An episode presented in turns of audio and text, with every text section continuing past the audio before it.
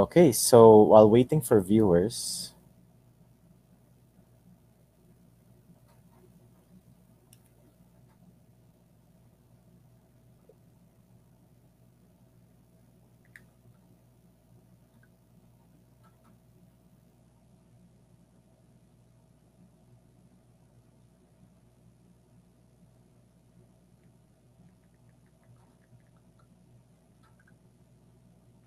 Oh, we have one viewer already. All right. Well, welcome to uh, my only one viewer so far. This is season two of Iglap, and you know I'm just very excited for the, the whole new um new look Iglap, just because a lot has changed and things like that. And our first episode, we'll definitely be talking about change to certain individuals who used to live here but no longer live here anymore. So the first person I'd like to introduce is someone well, actually, there are a couple who I find quite inter- interesting just because they've been together, then they've been to different countries, and they were based in one country, now they're based in a different country. So I would like to introduce first Bona and Brian. Hey guys, welcome to the podcast.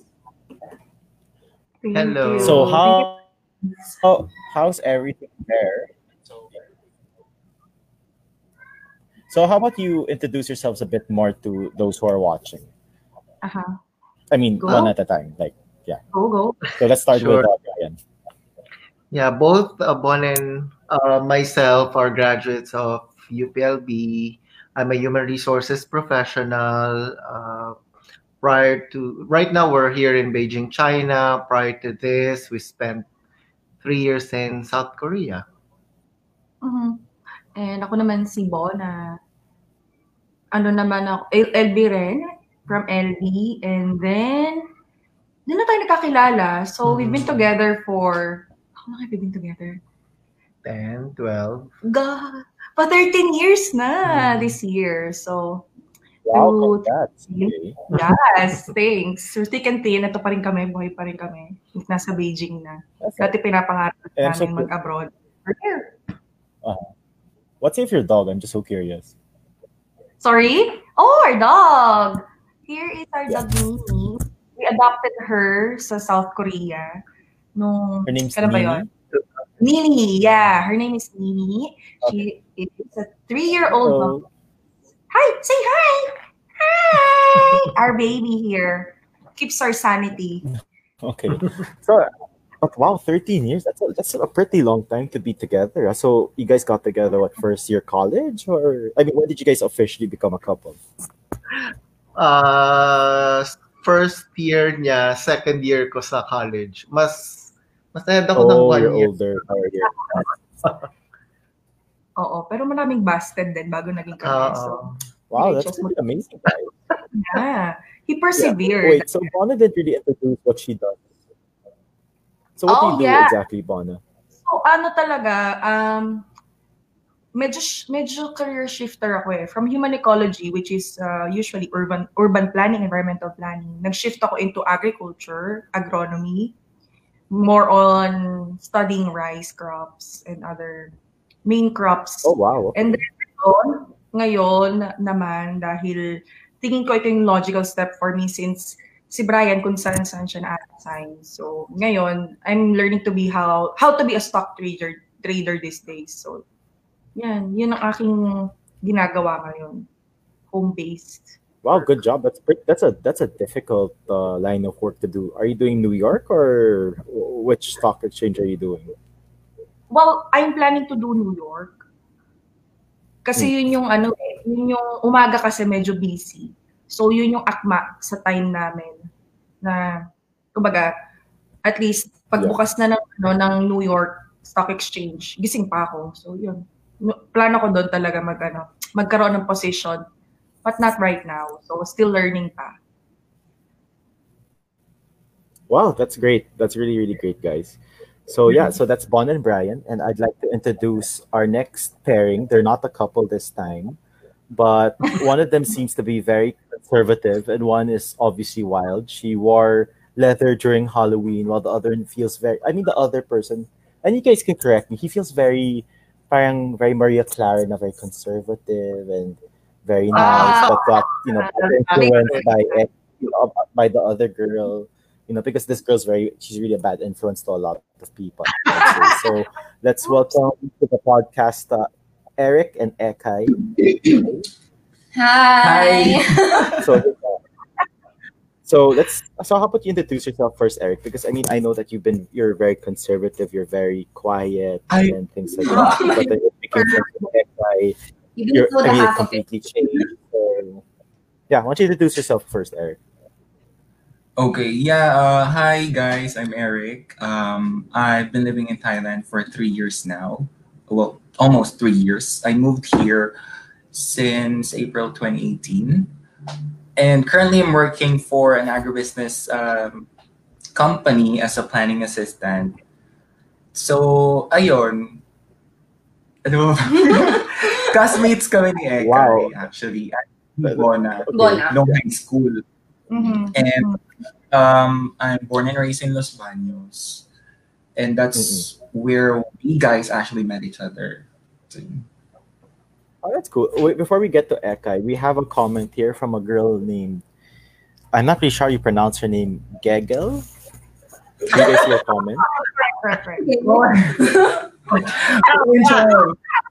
Yan Maris. See, I told you, hindi totoong conservative siya. Yeah, but anyway, do you want to say anything to Gegel, uh, Eric? And I hope I'm pronouncing her name right. I- I'm not sure if I am. Ah, tama. Yeah. Do you want to say anything to Gegel about her comment, or do you want to stay quiet? I'd rather stay quiet for now.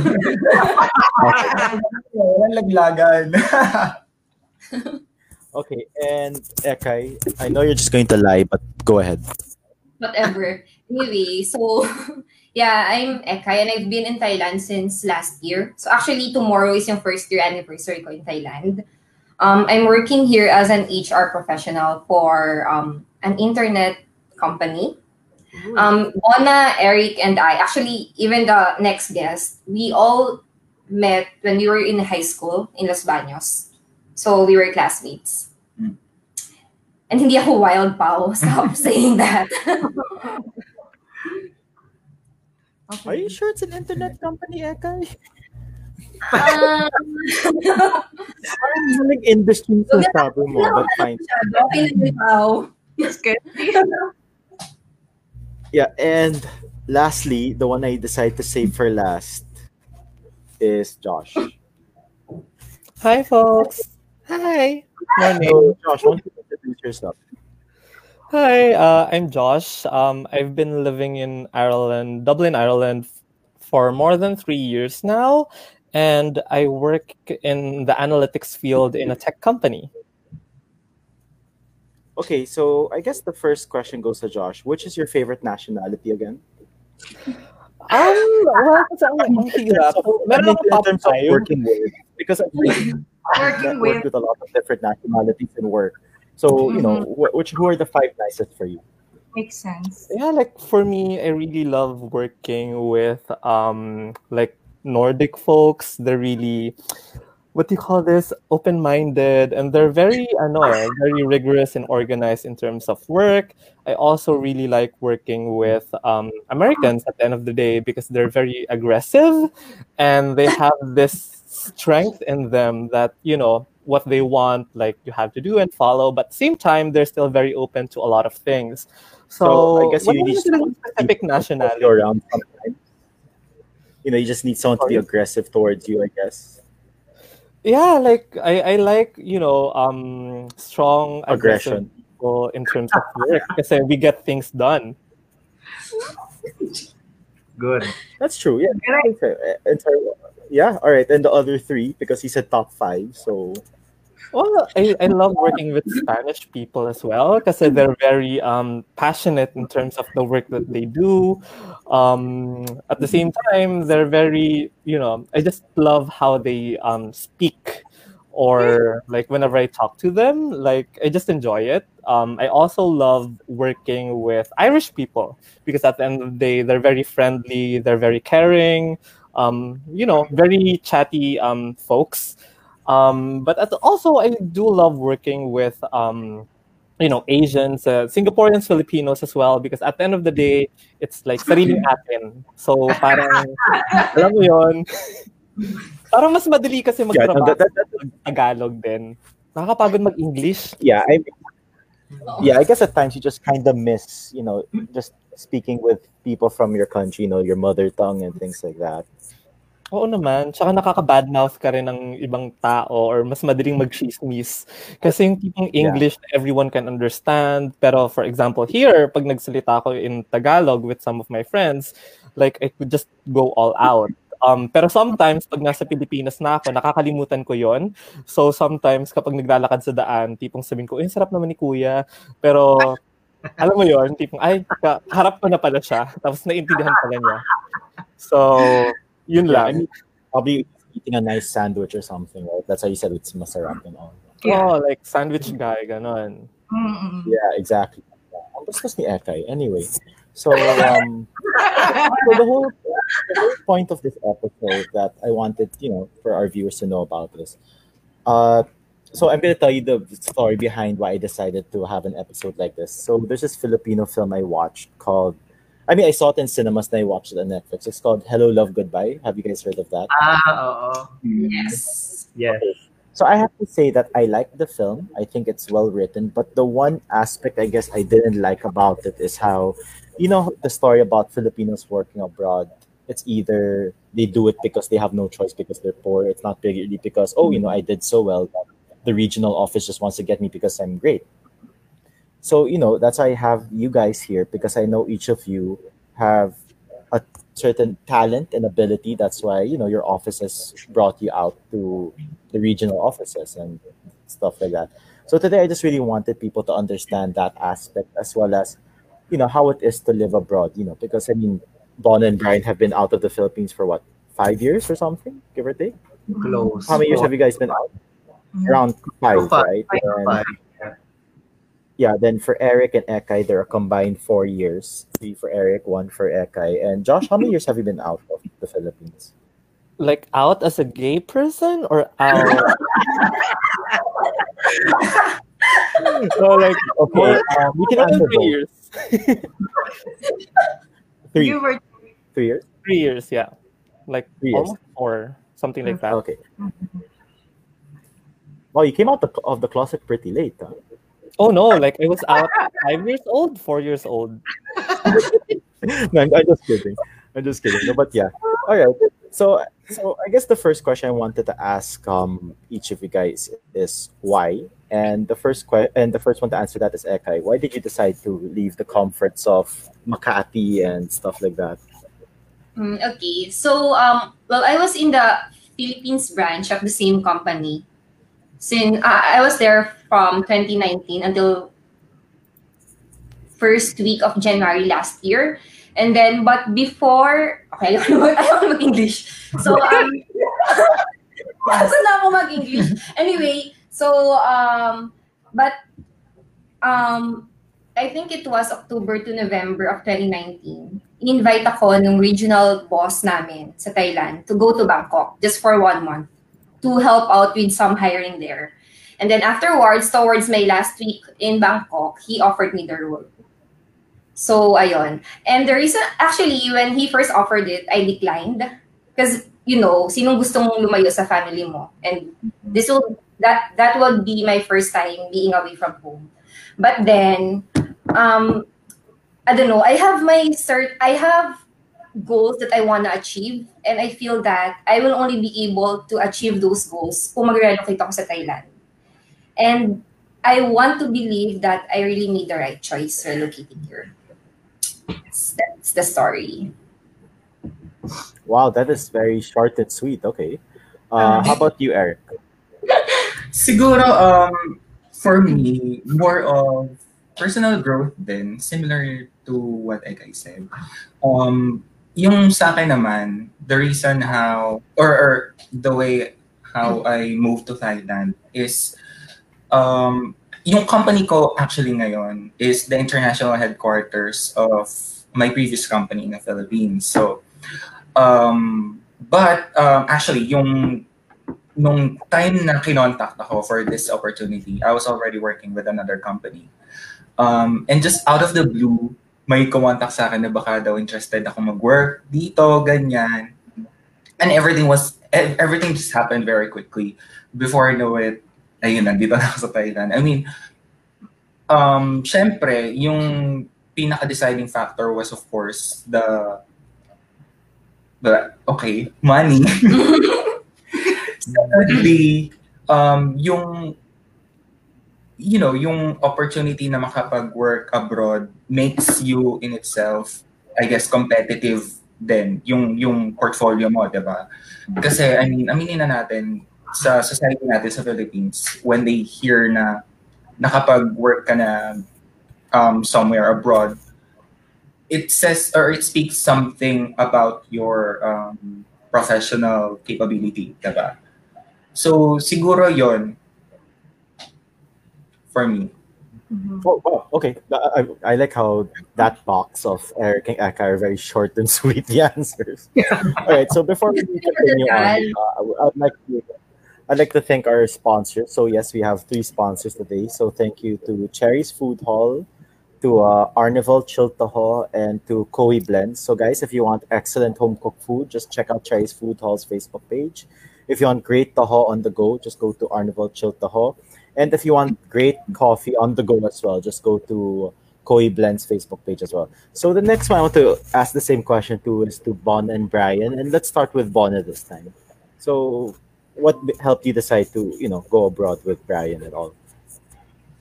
Yeah, well, parang ano, parang ako naman, parang wala naman akong choice. Kasi siya yung, hindi kasi siya naman yung, I mean, si Ryan yung naunang umalis ng Philippines. Di ba? Pero at, at first, that's what I think na parang, "Shit, wala akong choice dito sa sitwasyon na tayo. Pero kasi, I'm so comfortable sa Los Baños kasi I'm still finishing my master's degree like three, three years ago.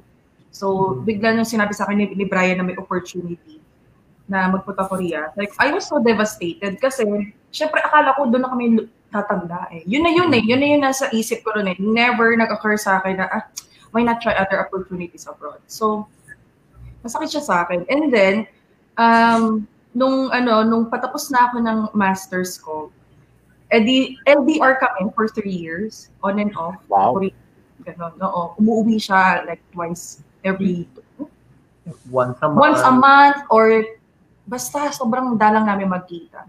And then, nagkaroon ng opportunity sa Korea, the same institution Brian was working with. Hindi siya nag hindi siya nag-hire sa akin. Parang lang na opportunity bigla Mm. para consultancy. Mm. Sabi ko, oh my gosh, ito na ba yon? Na sign na ba ito na sasama na rin ako sa kanya? So, yun na nga, sumama, sumunod ako sa kanya. And then, Dapat hiniwalayin mo na siya. sira ulo. Sumama ako sa kanya, sumama ako sa kanya. And then, at that time, we've been married for a year. So, it's like discovering ourselves again. And then, trying to be, trying to cope dun sa stress na nasa bagong country ka, paano ka magkakaroon ng community? Paano ka, paano mo magiging yung friends na naiwala mo, yung routine. So, yun. And then, yung one year na yon ano siya, punong-puno na self-discovery. And sa ating dalawa, piling ko napatatag kami nung ano na yun eh, nung experience na yun. So, yun lang, yun lang. So, ito pa rin kami. Parang yung limang couple, you know, tinatry namin i-get around yung hirap around yung sarili namin dito sa isang bagong bansa ng maraming hiwaga. Pera, may trouble kayo, no? So, ito, ito. Eh, nung sumunod naman ako dito sa Beijing, walang job opportunity for me. So, I have to sacrifice. I have to, merong, merong naghahabang sa akin job opportunity sa Korea. So, tinangkan ko yun. I had to let go. Kasi, ito na yung, yung career move na nababagay sa partner ko. So, support-support tayo. Yun naman yun eh. Give and take.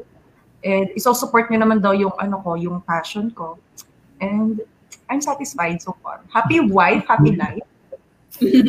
So, see, that's the kind of intro I was expecting from Ekai, but it's okay. Um, I mean, what, what, what can you do? you just get disappointed in life. But anyway, uh, so so Brian, uh, what do you have to say to your wife for sacrificing so much? I mean, she could have been a CEO in Beijing. She let it go for you, you know, because she felt that she really wanted you to grow as a person, and you didn't think about her. So, you know, what do you have to say to her? sobrang sobrang thankful ako sa kanya kasi yun yung opportunities na dapat uh, igagrab na dapat niya sa Korea. Una inisip namin, oh sige ako na lang mag-Beijing. Magstay ka Hmm. dito sa Korea tapos magkita na lang tayo, one hour difference lang naman. Pero in the end, parang inisip namin parang ang, ang hirap. So very thankful ako. So in return naman, sinasabi ko naman sa kanya kung anong gusto niyang i-pursue, if gusto niya mag-PhD dito, or kung anong gusto niyang gawin, uh, isusupport ko kasi yun, yun yung pwede ko magawa sa kanya for for joining sa akin dito sa dahil dito ako na-assign. Wow. So before we go to Josh, who I'll always leave last because he's the most entertaining person so far. Eka is the last. Uh, in terms of entertainment. Uh, so, but anyway, so what made you decide to really leave the Philippines for the first time, though? I mean, you were here, then you had to go to Korea. I mean, why? Wh- What happened?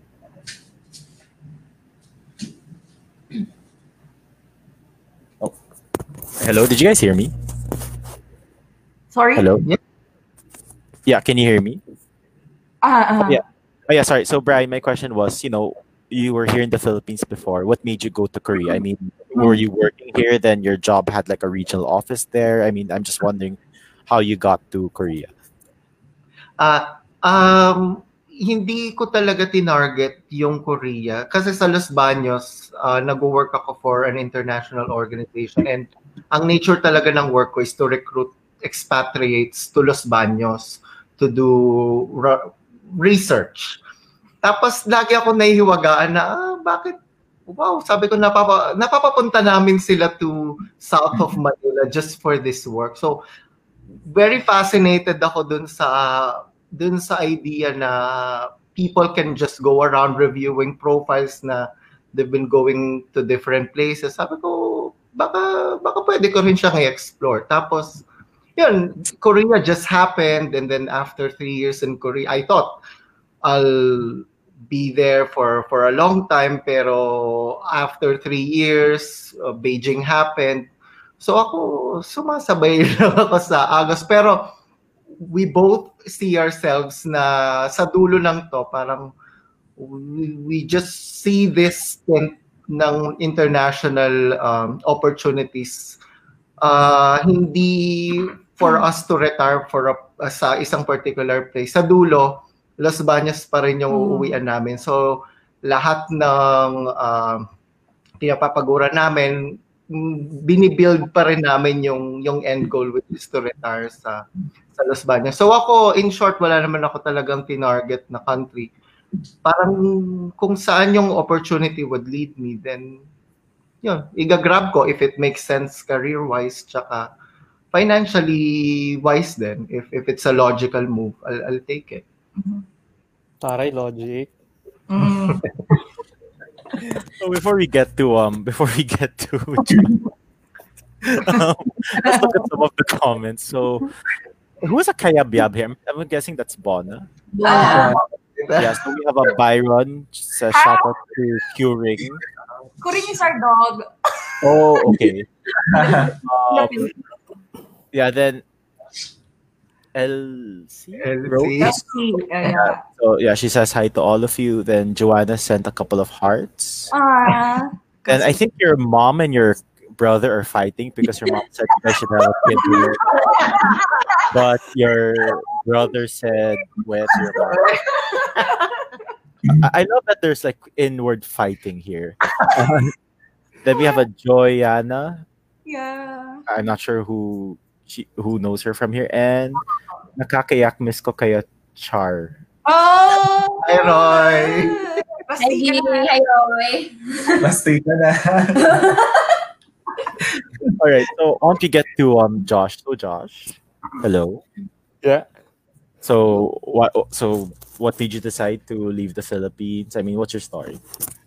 Actually, for me, cheap kasi ako eh. So, the moment that I saw in the contract may free food, parang sabi ko, ay, shucks, sige, go na ako. Kasi parang, yun, like, to be honest, yun talaga biggest, ano, like, nagpaano sa akin na may libreng pagkain everyday. Hindi ko na siya isipin.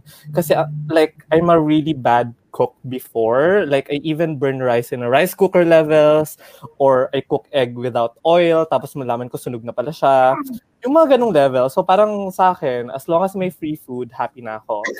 And then parang hindi ko na rin inisip yung name ng company or whatever. Although it's a big tech company. Pero sa akin talaga, like, it's the food more than anything else.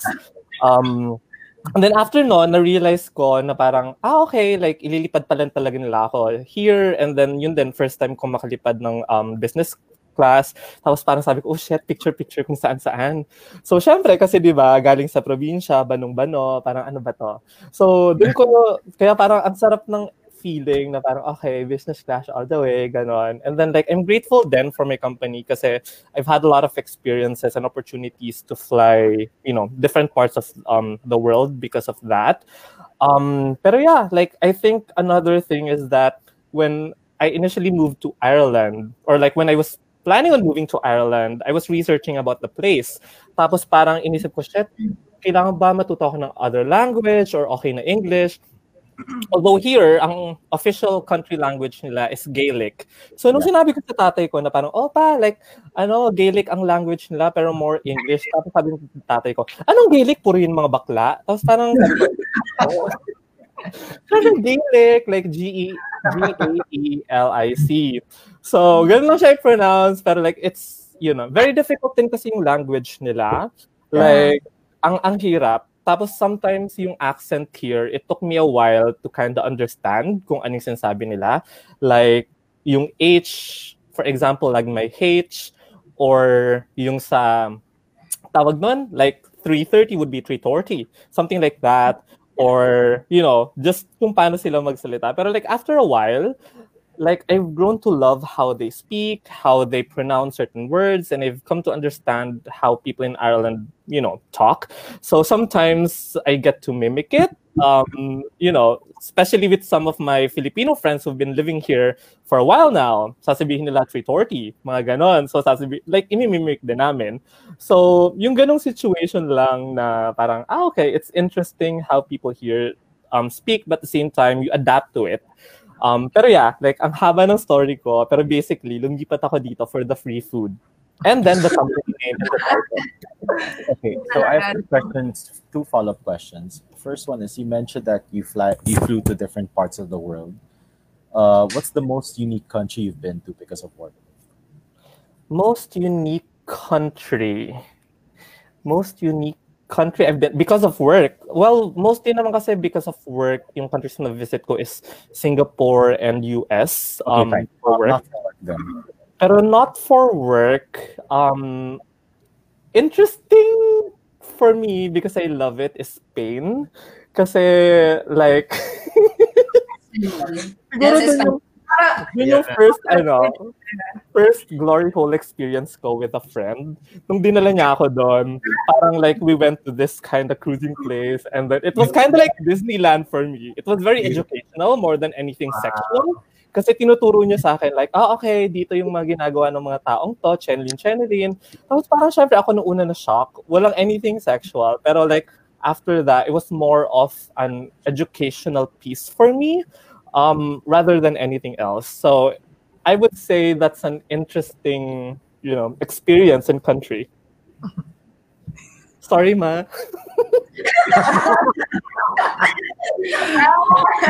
Can can I just say, you know, I was joking, Josh, the whole time before this episode that I would ask these hard questions, but I, I, my question wasn't. I mean, was there a question of my question to that? I, I mean, I'm doing my best here, Josh, but you know, you opened the, the can of worms. um, and uh, anyway, the second question is: so you were frying an egg without oil?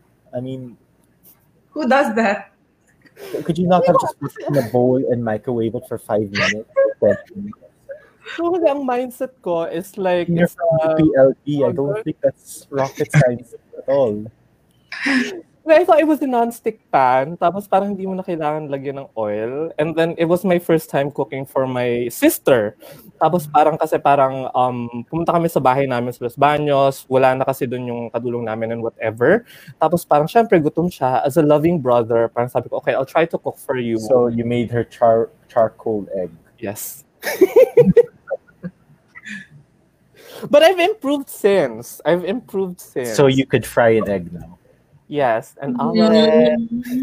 Try lang, Josh. Okay, so since you've improved, give me the hardest dish you've made. Oh. oh hardest And in And terms please of don't say like omelet or something. Like, Complex. oh no, legitimate dish. Siguro ano, well, hindi naman talaga siya hard. Pero I really enjoy making steak with, say, for example, usually make potato gratons with it as well. Um, something like that.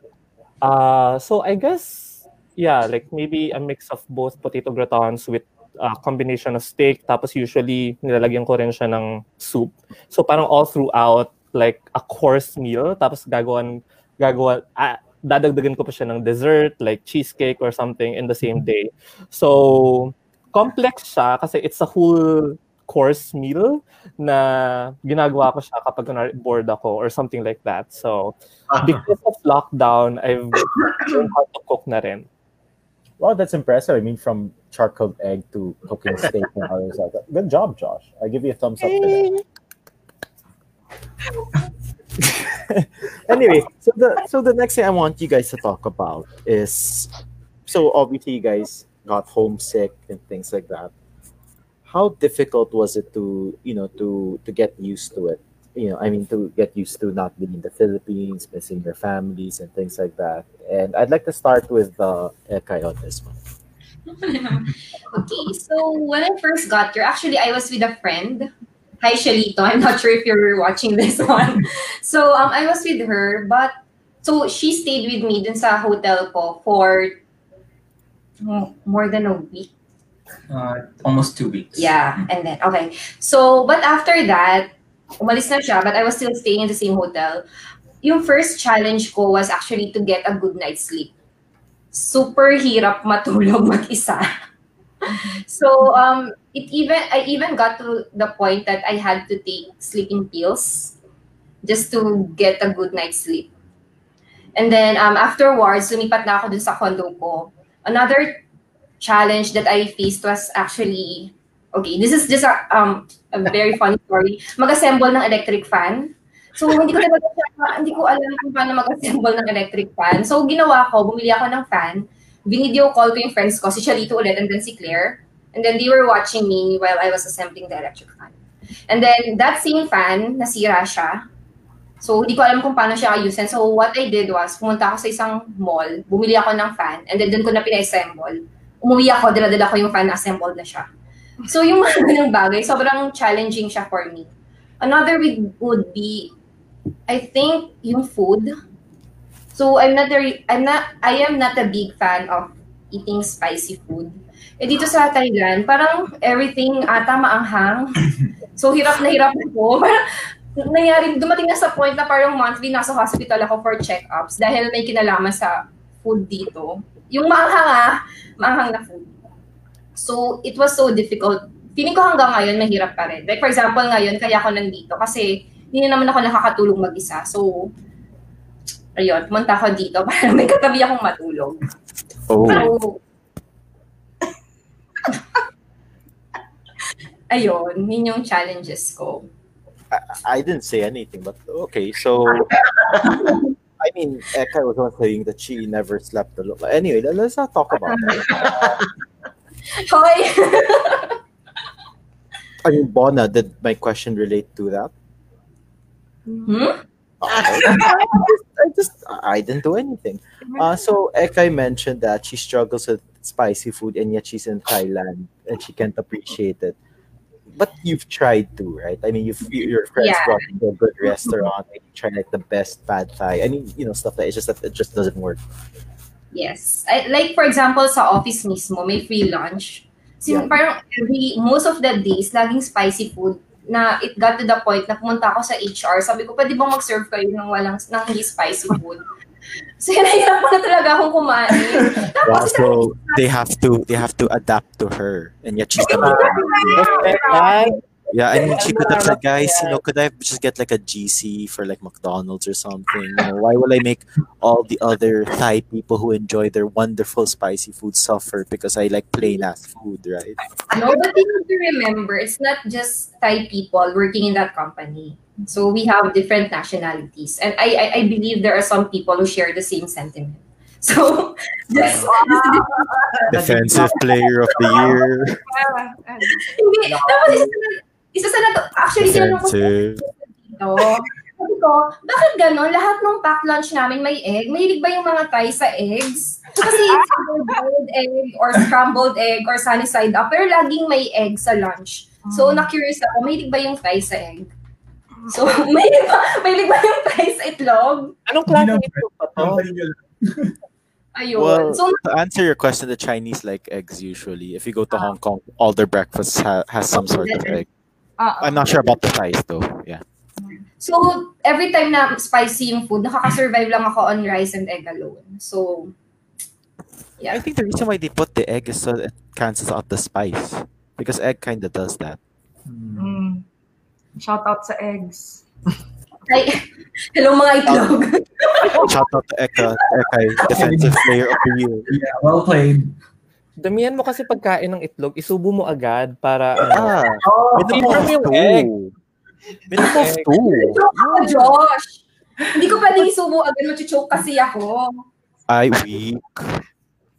Oo, kung wala ka namang gag reflex na yun. Tsaka na, na-help, sabi nga ni Pao, it helps para ma pacify yung tongue or ma- matanggal yung yung anghang. Ah. Okay. I'll try time. Uh, let's go back to the comments before we go to Eric.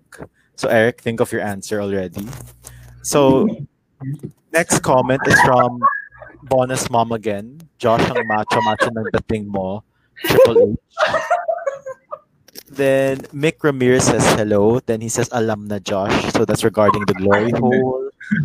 Um, then let's go to Gegel again. I know that laugh. I guess from Josh because ang manyak pala niya. Then we have Hannah Yoj.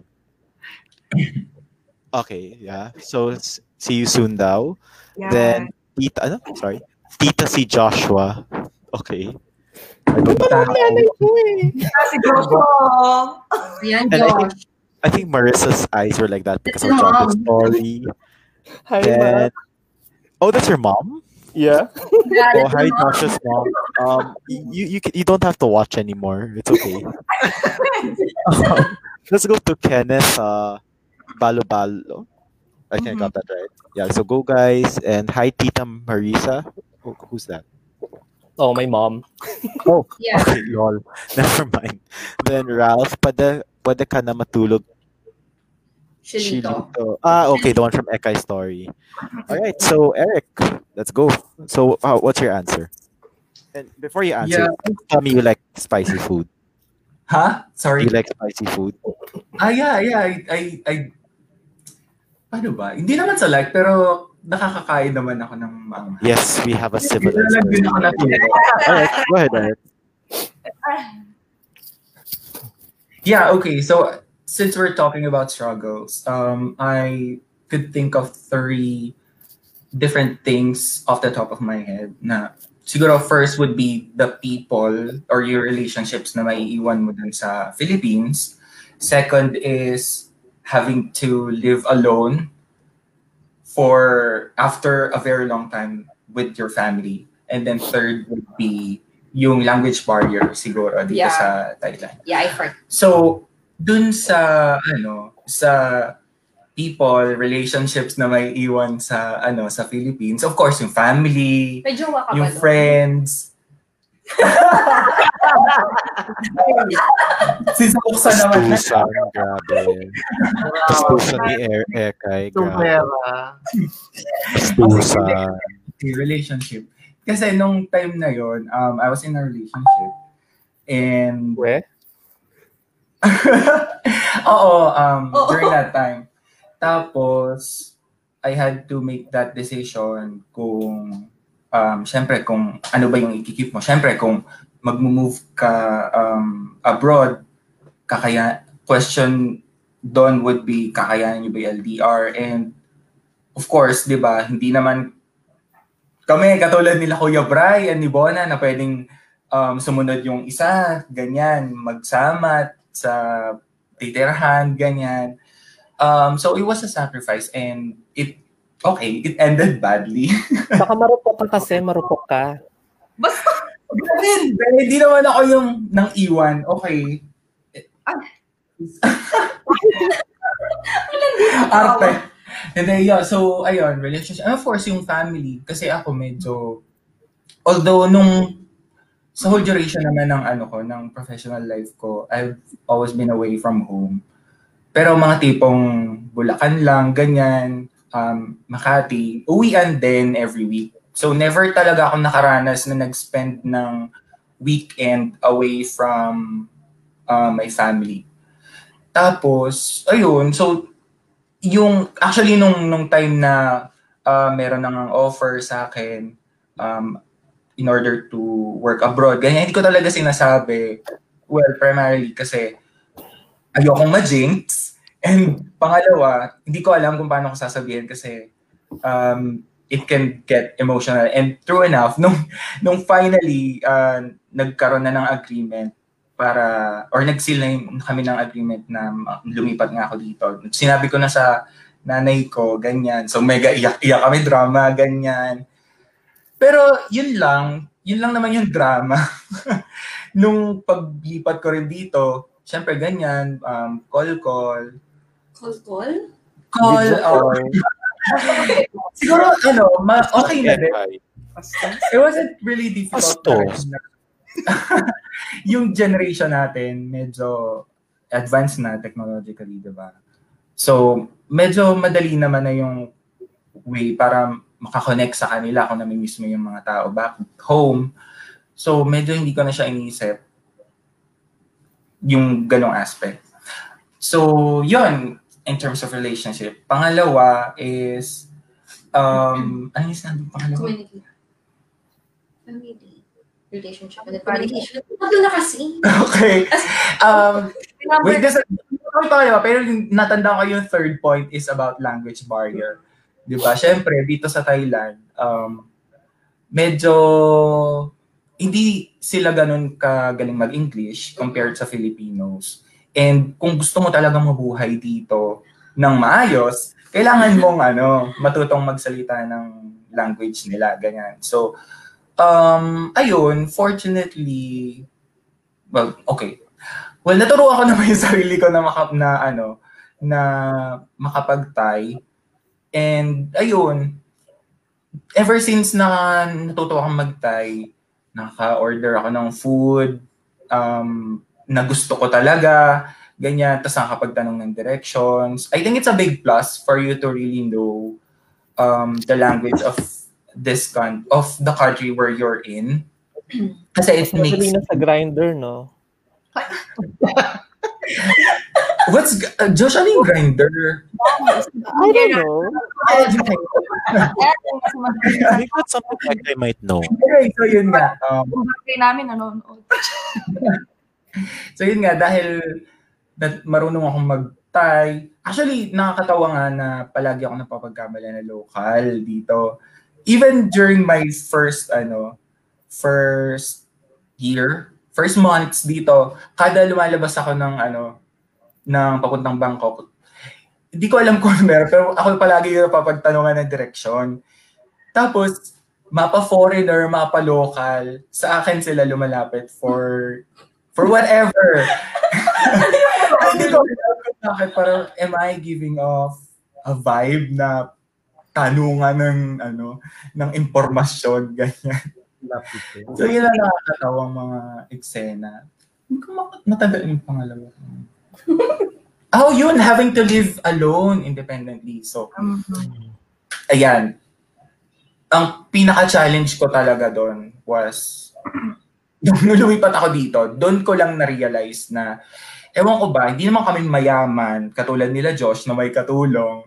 Pero, doon ko na-realize na never pala akong nakapaglaba ng ano, ng sarili kong damit. Tapos, kahit washing machine, kahit may washing machine sa bahay, hindi ako marunong mag-operate ng washing machine. So, um, come my second week na naubos na yung baon kong mga damit na kailangan ko na maglaba, doon ko, okay, reality check, kailangan ko labhan yung sarili kong damit. Um, tapos, dito sa condo na tinitirahan ko, uh, meron naman kaming laundry machine. Um, yung mga hinuhulugan ako, ayun, mo. So, yun, basta yung mga, basta shared washing machine, ganyan, hulugan mo ng coin.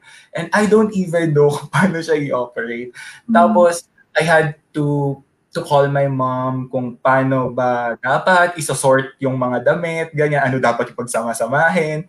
Tapos kung um, gaano karami ba dapat na detergent and Fabcon yung gagamitin. It was really a struggle, pero yun. Natututunan naman siya over time.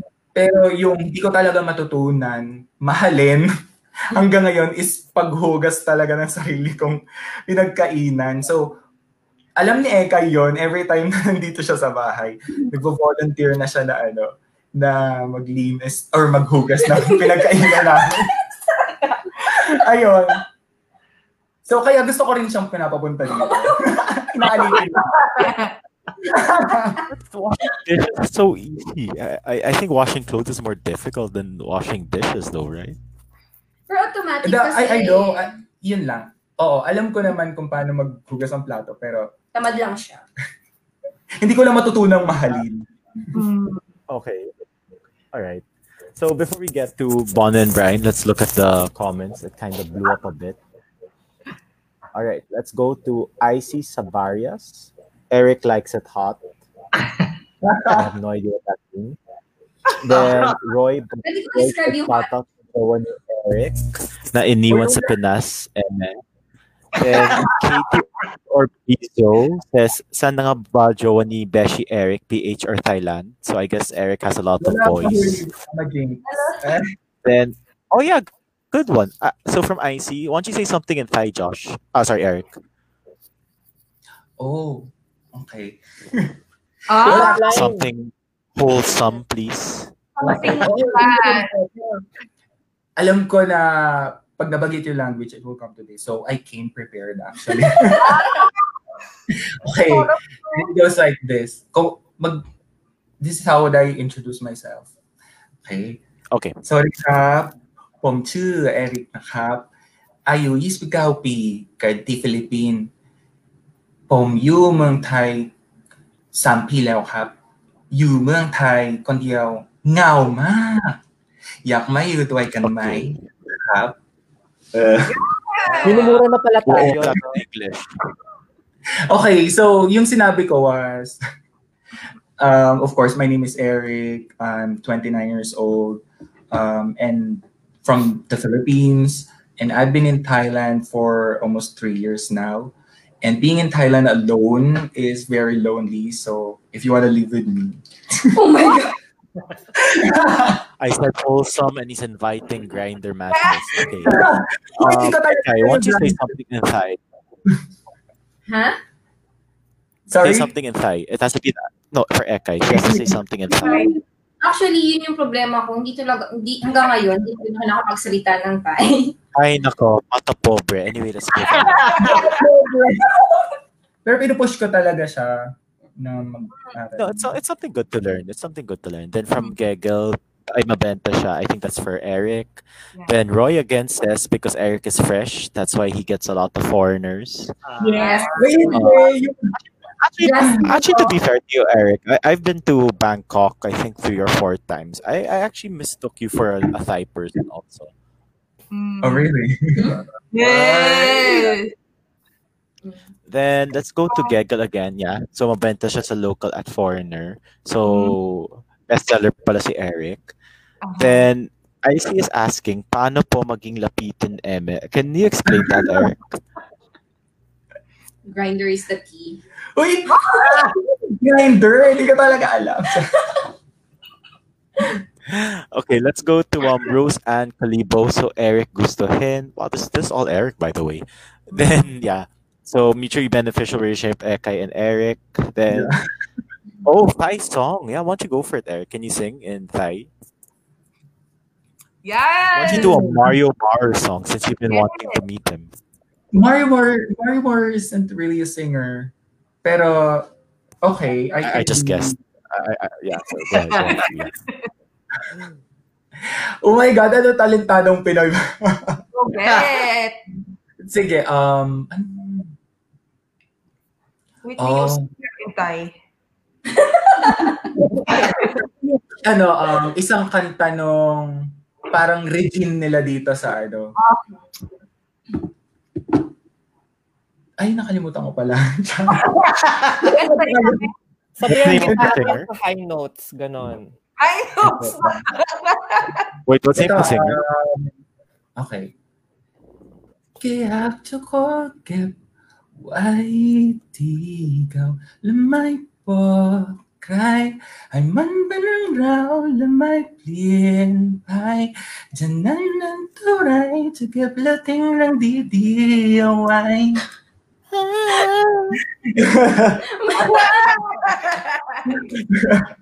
oh my gosh, ako mahirap yung kanta. So, okay na yun. What was the name of the singer? Correct. What's the name of the singer? Um, I forgot the name of the singer, pero it was um, the theme song of one of the um, movies that came out in Thailand in 29 uh, last year. Ano siya? 2020. Um, maganda yung yun, by the way. Um, ang title is How to Ting. Yung ting is a word, a Thai word for how to like throwing away or keeping old stuff. O- old stuff. Ano ba yan? Oh, okay. Yan. So parang Maricondo, Maricondo. ganyan na medyo dramatic. Mm. So I think available on Netflix. I would recommend that movie. All right. Maybe we can do that offline. You can tell me the title again. So let's do last three comments before we move on to Bon and Brian. So from Anne Janelle Malyari, kamusta na si laundry ma- laundry mate from Thailand? So I guess that's you, Eric. Yeah, kakakita ko lang sa kanya ulit kanina. Garbage. Uh, sabay kami nagtapon ng basura. All right. Now we have from Mitch Achosa. So this obviously for Eric. What's can you wash the dishes in Thai? How do you can you wash it? Oh. So pretend you're Oh. talking to Ekay. Yeah, yeah. Like order her around. Like ikaw yung boss. Okay, ano, uh, tsuway lang dyan, Mike, ha? Hindi ko rin gagawin kasi hindi ko naintindihan. All right. Then last one. th- Then last one from Mick Ramirez. Oh, okay. So this for Bon and Brian. oh! So yeah, can you guys sing in Hokkien or Mandarin? What language do you guys know? Since you're in Beijing. Oh, come Ako on. You guys must know one ano, of them. Ah, Mandarin. Nag-aaral Siya, ako Mandarin. Ako, zero. And you, Oo, zero okay, siya. can you say, can you sing something in Mandarin? No? Wala. Okay. So Eric wins this round. oh, tone deaf si Bona, so tone deaf yan. Okay, so let's go to, so let's go to um, Bona and Brian. Yeah. So for I guess let's start with Brian first, since Brian is the reason you're abroad. Yeah. Uh, so Brian, how difficult was it for you when you started out in South Korea alone and stuff like that? So just walk us through like how you were feeling and stuff like that. And sorry, um, before you continue, am I the one who says who thinks that Brian looks like the ex of Julia Barreto, that Josh guy? Is that his is his name is Josh or something? yeah, Josh Akala, Garcia. na, akala nga namin Bing Loizaga sasabihin. Yeah, yeah.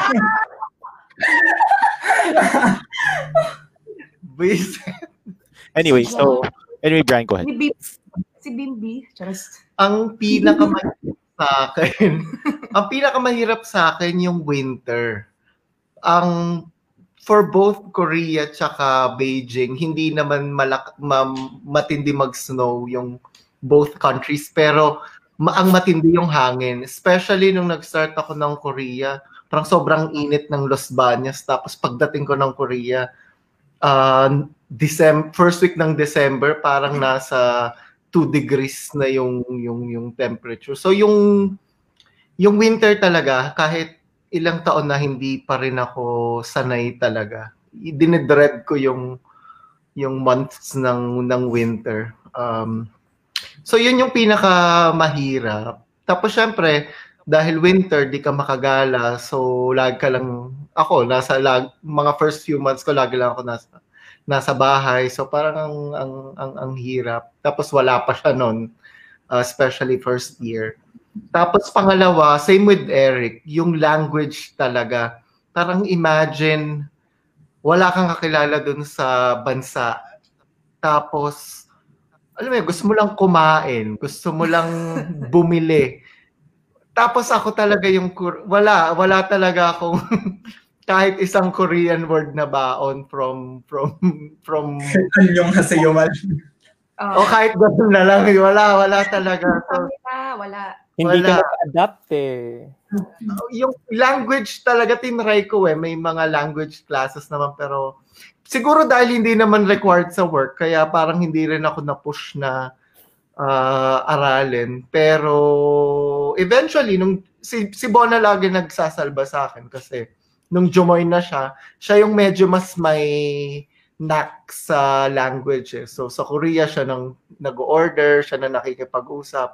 Ngayon dito sa Beijing, ganun din, siya na yung marunong mag mag-Mandarin. Ako talaga, wala kang maaasahan sa akin. So, so yon winter and ano sa akin, winter tsaka yung language ang ang mahirap. Tsaka ano, tanda ko yon sinabi ko yun sa'yo, na parang dati gustong gusto kong umalis ng Pilipinas. Tapos nung nung dumating na ako ng Korea, nung parang hindi pa nagsisink in kasi para kang nasa Cloud9, finally, international opportunity. Tapos paglapag ng ng aeroplano sa Korea, tsaka ako, tsaka ako umiyak ng umiyak. Mm. Kasi parang dun ko na, ah shit, totoo na. Wala na yung family ko, tapos wala pa siya. Tapos parang mag-isa ako, wala akong kakilala. So, yung first, ano siya, naka, parang may, may, may shock. Mm.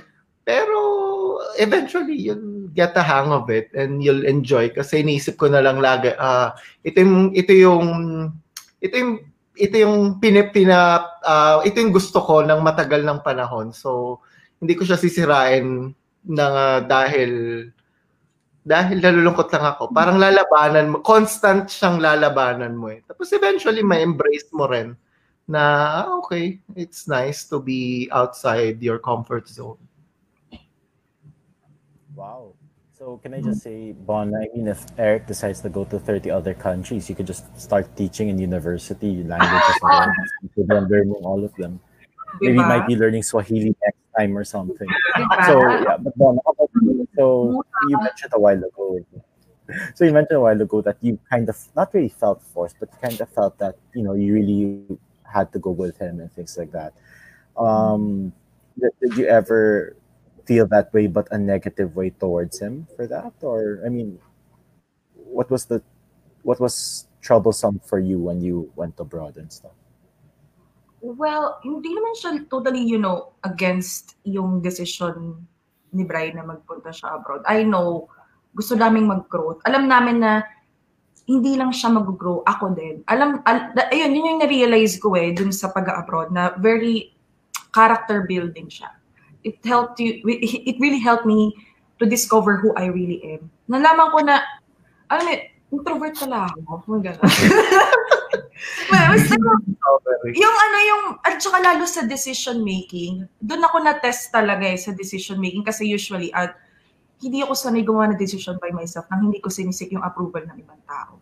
So I learned to live independently. And then, hindi siya madali. Siguro na naramdaman ko na na sobrang hirap manirahan abroad.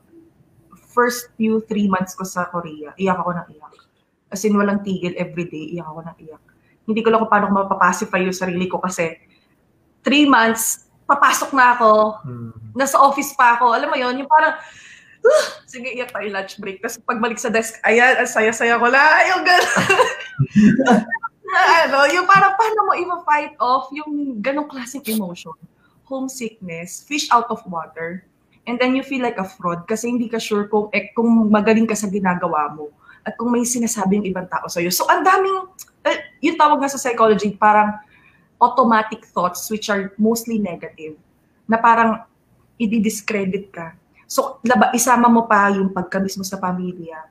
Isama mo pa yung winter, yung, yung physical na challenges talaga, mental, emotional.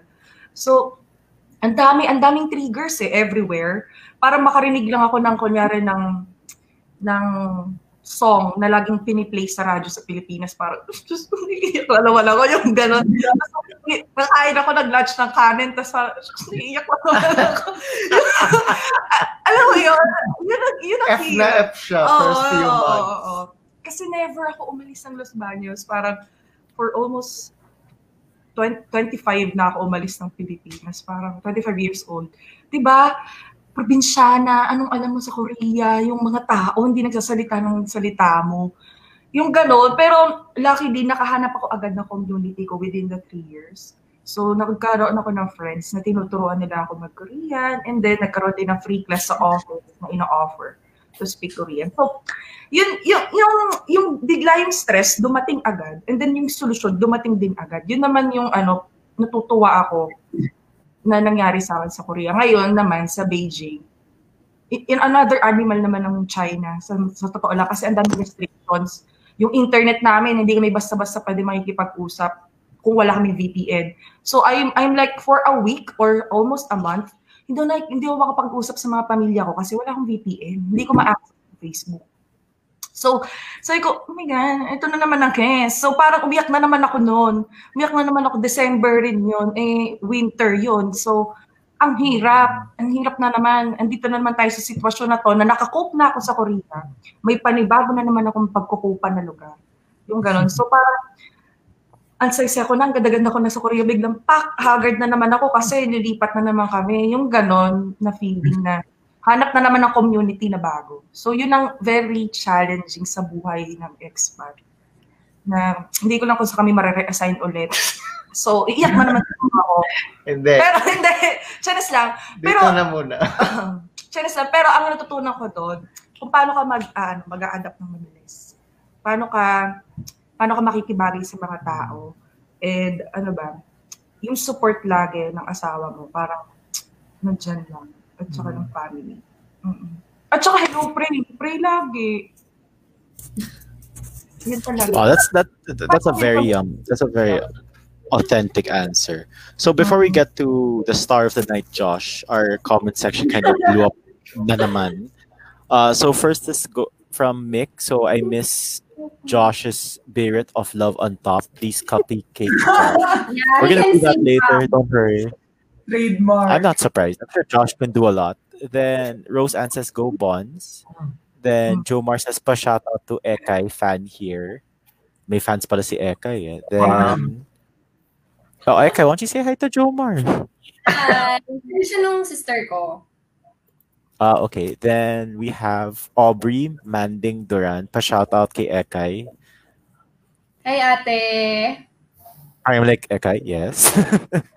then uh, we have Ryan Soriano. So she misses you. And what do you miss most about the Philippines, Ekay?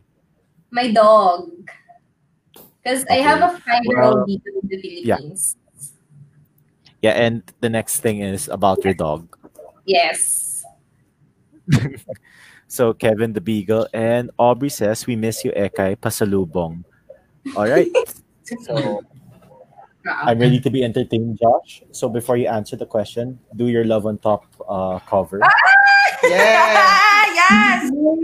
But Josh, so far, but can I just say though, Josh, you have not disappointed me. So it has to be like all out, like Eurovision levels. of all out.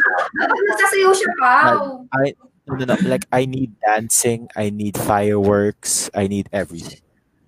Wait, number one, I, I want to dance, but like I can't. Initially, I was thinking of wearing my 8-inch heels, pero so sabi ko, okay, carry na daw. Kasi I do pole dancing, so.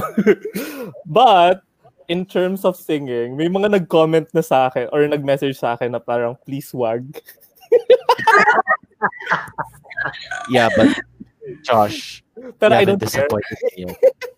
okay. Okay. Okay. Baby, it's with semi dancing. You know what I love. You know what I need. Come on, baby. something like that. Ang saya, Josh. Parang nga daw pusang ano, pinapatay or something. I felt that Josh kind of got shy, so fine. Slightly disappointed, but that's okay. So, Josh, how about you? So, from Philippines to Ireland, how was it? I think for me, like the first time that I arrived in Ireland, I was more excited. So when I left the plane, arrived here, I was very happy and you know meet people. Um, at, the, at the same time, with like the opportunity that I had, um, which I'm very grateful, mas nangibabaw yung kaligayahan. But that same year, kasi I arrived in Ireland August 2017. Pero December 2017, umuwi ako ng Philippines kasi parang sabi ko, oh, gusto ko mag-Christmas sa like sa family with my family. Um yun yung mas mahirap.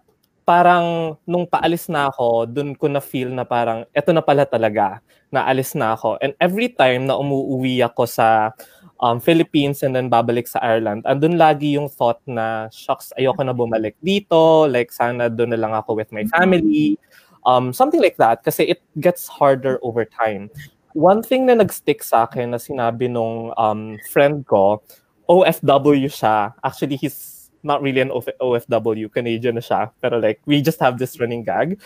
Pero like, in 20 years, assuming that you would only come home once a year, you would only be able to hug and kiss your family once, like, 20 times. So, kasi kung once a year ka lang uuwi, and in 20 years, 20 times mo lang makakasama ang family mm-hmm. mo. And in that time, they might have been old or whatever. So during this time, like I always remind myself to call my family at least every day, just to you know, um, ask how they are and just tell them that I love them. Because at the end of the day, we can never tell what can happen, especially one of the things that happened last November was nung bumagyo sa Pilipinas and then hometown ko yung na tamaan and then hindi ko alam kung buhay pa ba sila or what um kasi nakita ko na lang sa balita na flooded na may mga natakpan na bahay stuff like that so that's also another thing that's very difficult is that a lot of things can happen given the time difference and given you know the distance so that's what's hard is number one yun nga like malayo ka sa pamilya. Second, you can't really know what's gonna happen because you assuming that you call, it would only be once a day or a few times a day. Um, and kung uuwi ka, especially with the pandemic, it would be once a year. So that longing and loneliness is really difficult. Um, but at the same time, what's also difficult is that kailangan mong i-unlearn kung ano yung mga natutunan mo growing up like in the Philippines because you have a lot of biases, you have a lot of prejudice, and especially given that you're in another country, kung ano yung mindset mo over this nationality or whatever, you have to unlearn that. At the same time, like you need to adapt with other people and you need to be more mindful of your actions and the words that you're saying. Because pwedeng sa Pilipinas, nagjo-joke ka lang, pero pagdating pala dito, they're taking it seriously. And vice versa So, kailangan mo talaga maging thick-skinned at the same time adapt to people and learn all of those things. And even yung lifestyle mo sa Philippines magbabago. Kasi kung before, sanay ka na, oh, like, may kasambahay kayo or like magpa-deliver kayo anytime. Here, it's more on depende ka sa sarili mo or depende ka magluto, depende sa'yo lahat. Ikaw kailangan gumawa ng chores, cleaning, which a lot of things aren't really that convenient convenient compared to that in Asia. Kasi in Asia, di ba, very mura lang naman mag-outsource ng additional help. Pero mm-hmm. dito, it's more of a luxury talaga. So, yun yung mga things na nahirapan ako um, initially. Pero after a while, as Bona mentioned, you really get to adapt or you should adapt to the situation that you're in and find happiness and you know you be you're just, you just become grateful at the end of the day given your situation. Ayun, seryoso ah. yeah, you know, I, I was pretty surprised. You know, that, that was a, yeah, sorry, I'm just a bit surprised, you know, from how Josh was acting to that very well-meaning and serious answer. So good, good for you, Josh. Really, really good for you. So, I want to ask you, do you, can you speak Irish or Gaelic? The language of Kenya? Mostly, ang alam ko lang is yung cheers nila, which is lancha. Um, but other than that, like I can't really speak it. Kasi ang, ang hirap niya. Oh, it really is, yeah. Mm. Yeah. If you guys are familiar with the singer Enya, she's Irish, so when she sings in her own language, it she sounds like a an elf from Lord of the Rings or something. Yeah, exactly. So the next question that unfortunately Bon and Brian cannot answer is because we know the answer to it. So from the three of you, who are single here? Ay, talaga ba? Talaga ba? Okay, so I guess the first question goes to Josh. So I'll let Josh go ahead again this time. Uh, is it difficult? I mean, are you dating or do you plan on dating? I mean, how difficult is it to date abroad? Well, number one, we have to define what dating means. Um, because especially for a gay person and straight Why person, don't you, why don't you, why don't you define it for us? Well, for a gay person, if you're dating someone, it means that, you know, you're steadily going out multiple times, more than five times. Maybe you've had sex for more than three times, something like that. And there's this agreement that it's something, it can be something exclusive. Because, especially, you know, um, in our world, majority of the time, pwede ka lang mag-meet to grinder, like sa grinder, and then jugs kayo agad. Um, and then like for straight people that can or cannot be considered dating already, but for us yun yung parang first step. So it's kind of like hindi ka serious pero biglang intimate agad and then kapag dating na doon yung more emotional type of dating. So just to give that additional context. So um here in Ireland it's a bit diffi- it's it's a mix because like you see a lot of times na ang racist ng other people or like other nationalities but at the same time like you get to be fetishized by other nationalities as well. Like oh you're an asian or oh you're a filipino that kind of thing or oh you look um uh what do you call this? You look latina that kind of thing. So may mga ganding intricacies and interesting ideas. Pero in terms of dating here in Ireland, um, as I've mentioned, it's a bit multicultural. So, but at the same time, you still see a lot of racism, like especially on apps and um, in social media and you know, Grinder, for example, or Tinder. So here, medyo nahirapan ako to find people to really date, which is to have an emotional connection with. Pero on a physical level, like it's a bit easier. Um, yun. Hi, ma. Sorry.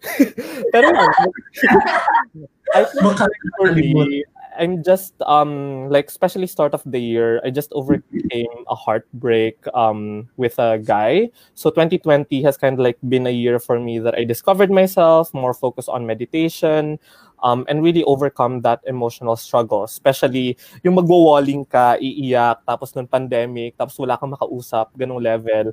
Or tipong lasing ka, tapos nun magigising ka na lang sa sarili mong suka, that level. So, syempre, mag, na-overcome ko yon because of that. Ang baliw ko nga nun eh. I don't know why.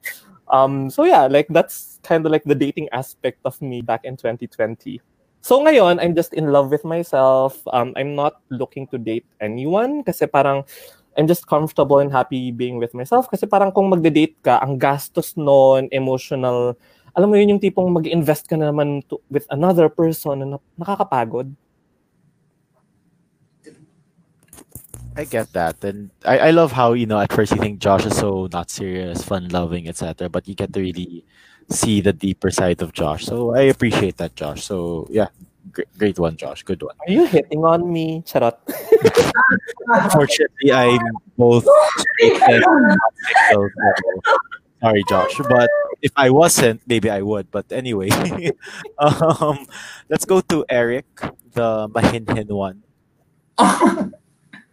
Hindi, ah, ang, ang boring naman nung, sorry, sorry na agad kasi ang boring nung sa akin. Actually, dapat hinuli mo si Josh eh, kasi Maganda. Yeah, yun na yung, yung- key takeaway. uh, most entertainment na makukuha mo sa, ano, sa portion na to. Portion.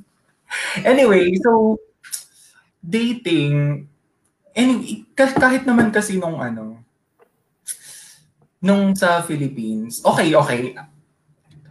Total, nabanggit naman ah. So, siguro pag ganun-ganun na, Tinder, Grindr, Oo, pero, pero, Bumble. oh, Bumble, tinuruan ako ni Eka yung Bumble. I knew it. Let me just wait, I knew it. See, Eka, is such a bad, you know, No, anyway. example to everyone. Di Such a ba- bad di ba- influence. Anyway, go ahead, Eric. I know kawawa ka talaga. Go, go lang, go lang. Di ba yung sinabi ko, pagdating ko dito, um, may naiwan ako doon sa Philippines, tapos nag-break kami. So, nung time na yon yung during my first, uh, I would say, first year or two years, ganyan, medyo sabi ko, sige, baka try ko muna na ano, na time for myself, ganyan. Um, love yourself first. Wow. Anyway. So, ayun. Pero, nung finally, feeling ko eh, ano, nakakatigang din. Oh my God. Kasi na ako, hindi, hindi, bukas lang ulit ng ano, ng Tinder, ganyan. Nakakatiwa. Pero, pero, okay, hindi what's show this cancer ha. I mean, kung nasa Tinder man ako, talagang dating or relationship yung tinitingnan mo, or friendship, ganyan. I was never there for, you know, hindi naman sa pagmamalinis, pero hindi talaga. Kasi natatakot ako, especially dito sa, ano, sa Thailand. Ewan ko, ayoko namang, okay, sabihin na natin na, ano, na medyo bias or prejudice ka ako sa ganong bagay. Pero ayoko rin kasi nung kung sino-sino lang yung ano, yung makakaano mo. Makakaano? Y- hindi ko masabi. Hindi ko masabi. Yun. So-. Hindi. Ayun. Tapos, um, ito pwede ko naman ang sabihin kasi nasabi ko naman sa nanay ko. Um, nung last year, nagkaroon ako ng relationship, ganyan, pero uh, out of Tinder din. Ganyan. Sa, hindi sa Thai ha, ibang national, pero Asian din. Um, pero yun nga, hindi rin What naman nagtagal. Ha? What nationality? Sabihin Ano? mo na. Indonesia. Nationality na? Indonesia. Indonesia. Oo. Ah, ayun. So, ayun, pero di rin naman nagtagal, like, siguro may mga 10 months din. Ayun. Actually, na- na-concern din ako kay Ekay kasi nung time na yon yun yung lumipat siya. So, sabi ko, ah, baka nakahati yung attention. Kasalanan ko. Grabe. Hindi, ayun. Anyway, tapos, Grabe si and, Ek. and ngayon, um, single ulit. Di naman ako actively searching. Ba, kung ano, siguro dumating na rin sa point na kung kung may dadating, o di meron. Kung wala, di okay lang din. Okay, before we get to Ekay, let's go back to the comments because it blew up because of Josh. Na naman. Open, it's always Josh. So we have Maki Cow, ang fresh niyo po, that's for Josh. Then Zadel said, I came here for Josh. I am satisfied. I'm sure that's what a lot of men tell Josh. Uh, go Josh, love you. Yes, magastos. Haha. Then Mick says, hugs Josh. Then Maki says, Josh. Wow, Josh, you're like the most popular person here. ah. Then, di pa tayo sure sa mahinhin si Eric. then, um, kwento mo na Eric spilled the tea. Okay, well, he did. Then, sanay sa dating apps, Ekay. Yes, I believe so. Ekay is the man. Actually, Ekay is the one who taught me how to use Bumble as well. Eh. Excuse me. Oh, and Tinder and all those other dating, all Ekay. Shareholder siya doon. Oh, oh, okay.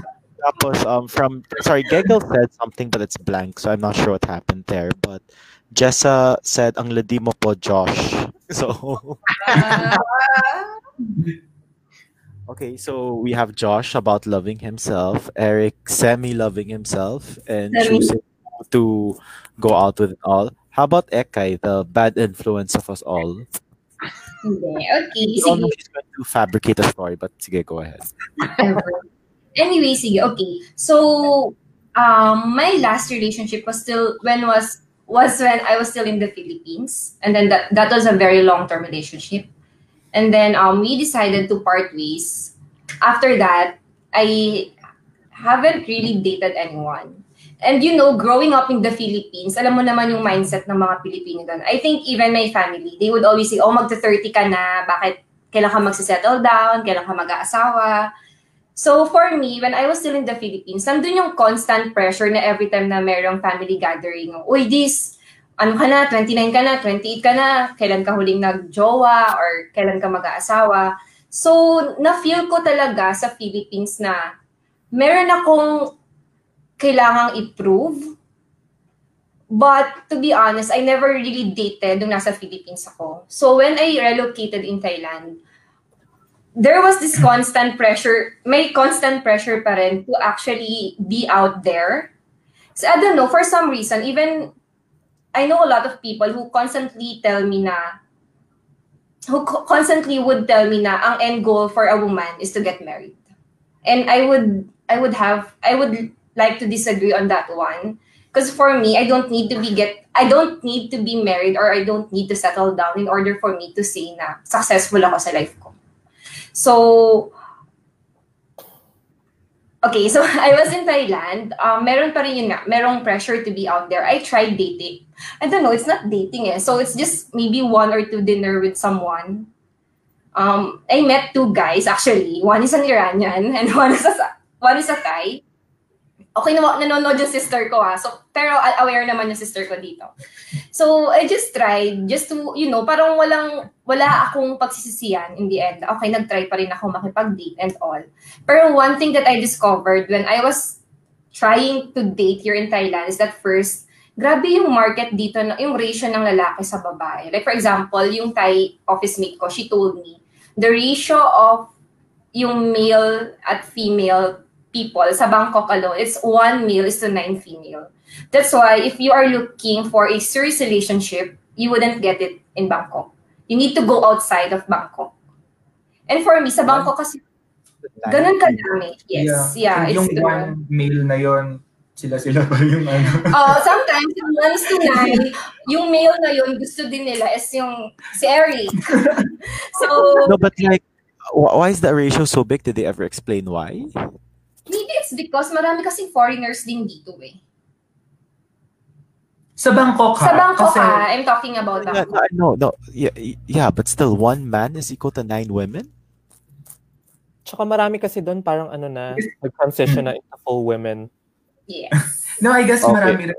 Ano yun? Ma- maraming ano, um, babae na nagtatrabaho dito sa Thailand in a corporate world. Oo. Hmm.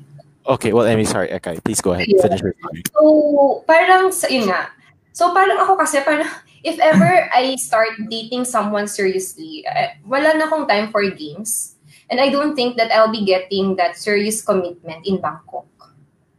So, right, um, right now, what I'm doing is, okay, I, I go meet someone, pero afterwards, parang nawawala yung interest. To the point that there was a time that I would stop, I would just stop texting people. And then my friends would start telling me na, hey, if you're not that into it, you should not even use any dating app. That's it. So, I don't know, yung, yeah. I don't, Tiga UST ka, ghoster ah. anyway, pero ayun, siguro one thing I learned is while I was trying to be out there, I discovered that I enjoy being with myself.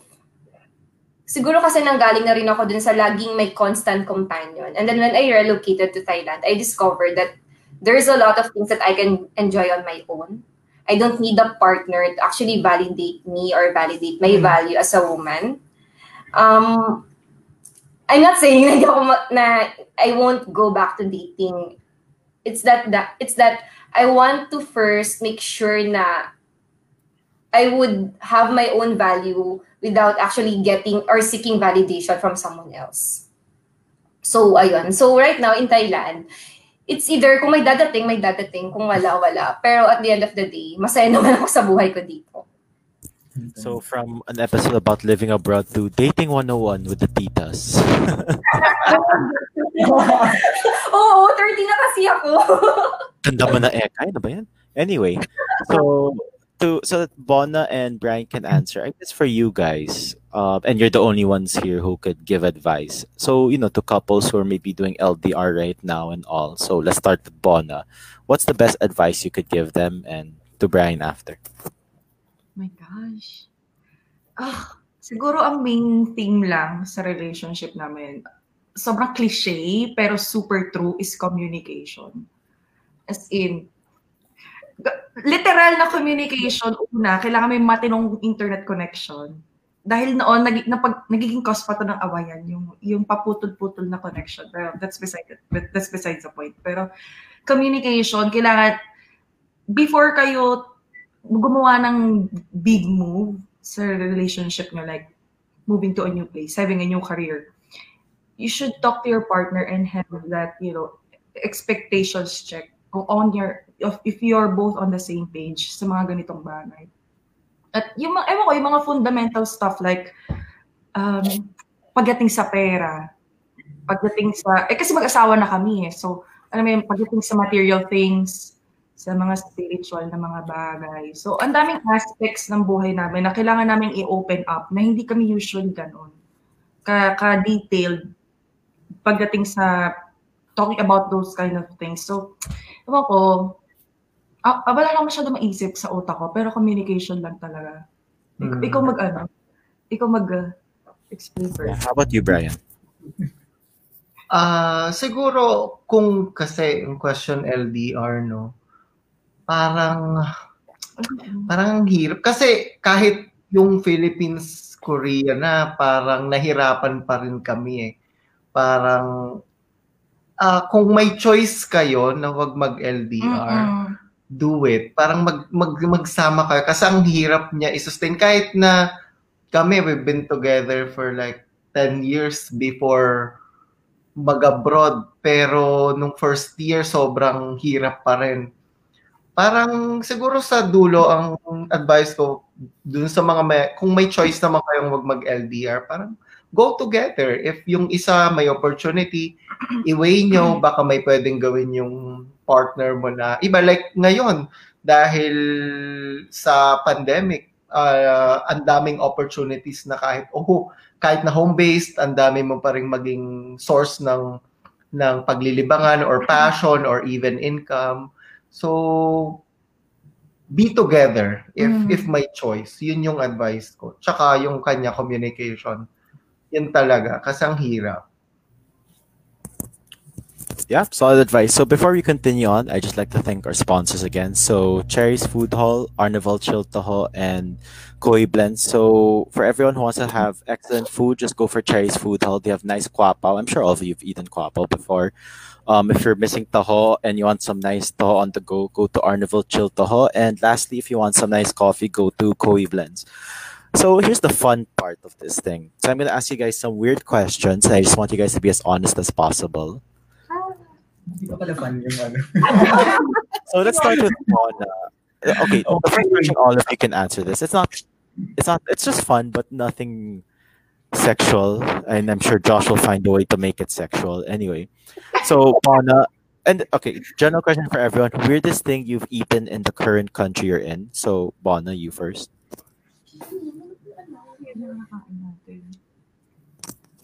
Weird, huh? Oh my God. So hard. Kung ano yung nakain ko, nakain niya na rin yun for sure. Yeah, uh, but you know, uh, maybe what's weird for you. I mean, Josh, Josh, Josh, look at me. Josh, look at me. Um, my question: Would it have led to something like that? Ako no comment na ako dyan. Baka isipin nila, bastos ako. oh okay. hirap. I'd like to apologize to all the mothers watching. I did not want this pala ni Bona. But anyway, go, go ahead. Ano ba? Ano ba? Weird. At ang hirap. Ang hirap. I don't think we've eaten anything weird. Ang boring namin. Nagluluto The kami. dream tickets at Bangkok. Hindi Or sa that's in Bangkok eh. Ay, Sila- yung, yung, Pero yung, Bangkok. Bangkok, oo. Yung Okay, fine. magkakasama What's tayo. the weirdest thing you've eaten so far in your life? Ju- just for Bona and Brian, but for the other three current country. But for Bona and Brian in your life na. Ah, ano ba? Yung, yung ano, Yung ano, yung penis ng whale. Parang nakain ginagawa- mo? Hindi, ginagawang... Hindi. Hindi ko kinain yan. Inis pa talaga. Whale. ginagawang... Sa Ginagawang... Korea. Hindi, hindi sa Pinas. Ginagawang ano yun. Pilipinas ba? Basta parang ginagawang soup something. Ew, Naalala no way. Mag-out ka na kasi. Charot. This whole time pala, Josh, he was in love pala with you. no? Oh my gosh. Sabi natin yung section to. Ano nangyayari? Ako, ang nakain ko lang talagang weird, yung, di pa nga weird, na gusto ko kasi yung insect eh, na kinain natin sa Bangkok with egg and egg. Mm. Ang sarap, parang siyang pulutan food, alam mo yun? Yeah, insects are good. Hmm. Yeah. Insects Oy, are fun. Ekay, when you come back to the Philippines, give me my supply again of worms and crickets. ah. Or- Wow! Yes. Huwi kami din. Hey, Balik I mo heard na- worms. Joke. Makauwi man lang muna sana kami. Di ba? Gusto ko na rin huwi. Okay, um, next one. Let's go to Ekay. Weirdest thing you've eaten in Thailand, minus the bugs. Pwede bang yung niluluto ko weird? Kasi hindi talaga, hindi ako marunong magluto. Hindi yung weirdest thing na kinakain ko dito sa Thailand. Hindi kasi siya ma-explore sa Hindi food natin talaga. na-explore sa food. Okay, so go. What what is it? Ano daw yung Weirdest, yun nga, weirdest thing na kinain ko is yung niluluto kong food. For example, yung corned beef. Oh yeah, I Yun na remember yun. one time. I remember one time medyo nagluto siya ng ano giniling. How is okay Yes. and Giniling tapos um pagkakita ko ng giniling, ang sabi ko, parang ano, ang lungkot ng giniling mo. Kasi walang kulay. Sabi niya, okay, mas, nakain naman niya. Kain naman namin. Pero weird, yan. Kung meron akong weirdest thing na kinain ko dito, would, that would be yung mga niluluto ko. I guess if I visit Bangkok, I'll just take Ekay out. Like I won't ask her to cook for me. I'll just pay for every meal. And Oh, if you can make giniling look sad, that's really bad. Um, Excuse me, hindi lahat naglalagay ng coloring sa ah, pero marunong na siya. Anyway, um, how about you, Eric? Um, of course, yung bugs, yung crickets. Yeah, but aside Pero- from the bugs, Nagkakasama kami nun actually sa Chatachak eh, nung, nung tinry namin. Pero siguro, aside from the bugs, um, I would say yung palaka. Eh, Palaka, hindi siya weird for me ha. Yeah. Kasi kumakain na ako ng not palaka. for me either. I actually cooked fried frog last week. eh. Oo, pero the difference is, sa atin kasi tinatanggal yung ano, yung balat. Dito, piniprito kasama yung balat. So, parang, mm, ang, ang Sarap weird. kaya nun. Frog skin? Mm, Yeah. thanks. It's a weird one. Eric. Ito naman eh, pero shit, naamoy ko pa siya. Okay, Josh. Food, Like- ha? Oh. Is it um Irish food or kasi parang sa Irish. office meron kaming parang theme day so sometimes magluto sila from other nationality or Um, other country so sige. is it Irish Irish food. specific Then, gato. So, Irish first. Then the second one is the second weirdest thing you've ever eaten from any country. But first has to be Irish. Mm. I think like it's not really weird but I was pleasantly surprised na meron kumakain sila ng um blood or like dinuguan parang ganon pero they make it a pudding they call it black pudding Ah, So here it's um a breakfast uh, or like kasama siya sa breakfast um with sausages and everything. So before when I arrived here I ordered that like a full Irish breakfast and had that black pudding with cranberries and I really liked it.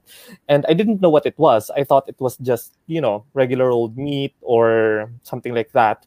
Pero yun pala, dugo siya, um, parang dinuguan na pinatigas. So, pleasantly surprised kasi I didn't expect it from them. Kasi usually, kinakain nila dito, maraming patatas.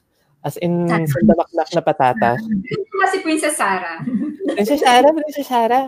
And I think like, overall, yung one of the weirdest na nakain ko is, um, I can't remember the how it's called, pero yung herring from the Nordics, parang nakalimutan ko yung basta ang baho niya na sobrang yung parang It's the fish, right? It's the fish na Yeah, Hindi yeah. ko that. And Yeah. yeah, it was interesting. Like, um, I don't know if I like Keeps it. you warm kasi. That's why they eat it eh. Diba? Exactly. So that was really interesting experience for me. Pero I usually like exotic type of food. So mataas yung threshold ko sa ganon or hindi ko nga siya iniisip na exotic or weird kasi I just eat it. I eat Josh, anything. But let's, let's all go to Cambodia because when I was in Cambodia, I ate uh, tarantulas and all. You know, it's pretty good.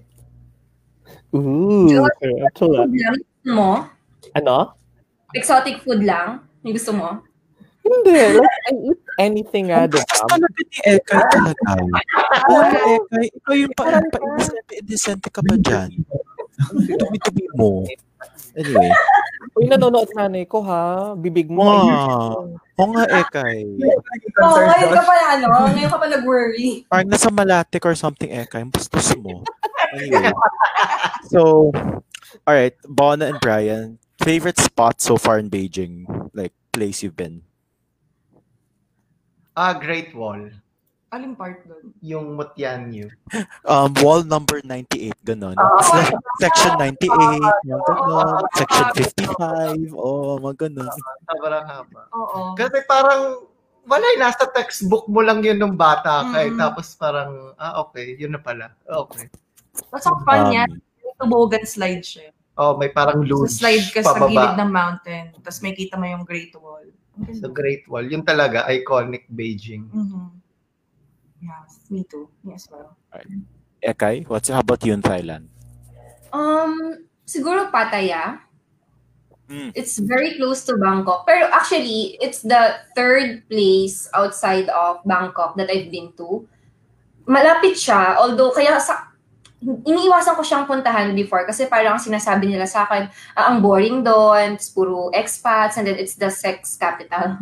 sex Red capital. light this. Red light district siya ng Thailand. So talagang hindi ko siya pinupuntahan. Pero when Eric and I went there last month, December, super na-enjoy ko siya. Siguro chill and then yung vibe and then yung beach and all. So nag-enjoy ako sa And Pattaya. may fireworks festival. May fireworks festival din kasi nun. May pumikap ba sa'yo doon? Sos. Wala naman. Yun ang sad nga ay wala eh. Hindi ako mabenta. Wala kasi Alam ko na pagkamalan ka. Hindi ako mabenta. Si Eric pala yung mabenta. So, Eric, how about you? True. Ano? Ako na ba? Ikaw na.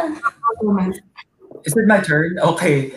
Um, siguro, yung sa akin, um, hindi siya talaga tourist uh, spot dito sa Thailand. Pero I was there um, last month for a birthday trip. Um, I went to Khon Kaen. Um, isa siyang ano, um, province dito sa Thailand sa uh, northeast. And that province has its own culture, ganyan. Um, kung, nari, kung makikita niyo yung mga videos ng mga Thai na nagsasayaw ng mga ten, ten, ten, parang ano, parang EDM, Thai EDM, ganyan. Dun yun sa region na yon. So, ayun, may sarili silang culture. Tapos, it's the closest that I can get to being home. Parang ganun. Yung feeling na nasa bahay ka, ah, na nasa LB ako. Kasi yung Konkan University, um, ayun, parang, parang UPLB siya, parang um, may mga uh, estudyante, of course. Uh, Tapos yung community, nightlife, gano'n. Hindi siya talaga tourist spot. Wala talagang, wala talagang mga ano doon. Um, mga, mga pupuntahan talaga for for a tourist. Pero yun, kaya ko siya nagustuhan. Yung feeling nga na ano, na, na nasa LB ako. Okay. How about you, Josh, um, in Ireland? I think ano, like in terms of a county, kasi favorite county ko here is Kerry, like it's kind of like a province, pero specifically um Karantuhel Mountain, so it's the highest um peak or mountain here in um Ireland. Um and the interesting story behind it is my four families na nagmamay-ari ng bundok na yon. So it was my first time hearing that like a person um, could own a mountain. So, hinanap ko agad kung sino yung may-ari. Parang, syempre, gusto ko pakasalan. Parang, gusto ko ma-experience yung lahat ng natatanaw mo pag mamay-ari ko. Ganong level. So, pero yun, sobrang ganda lang sa Karantuhil kasi like you have a like full view of wonders of Ireland.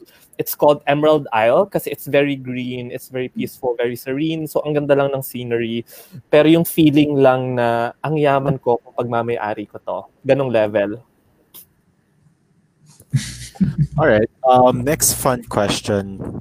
Aside from family and friends and other loved ones, what do you miss most about the Philippines? Let's start with Brian. Inom. Yung, yung kultura ng inuman na, eh, meron ka lang, meron ka lang na hard. Tapos, Ekay would know that. friends nandun.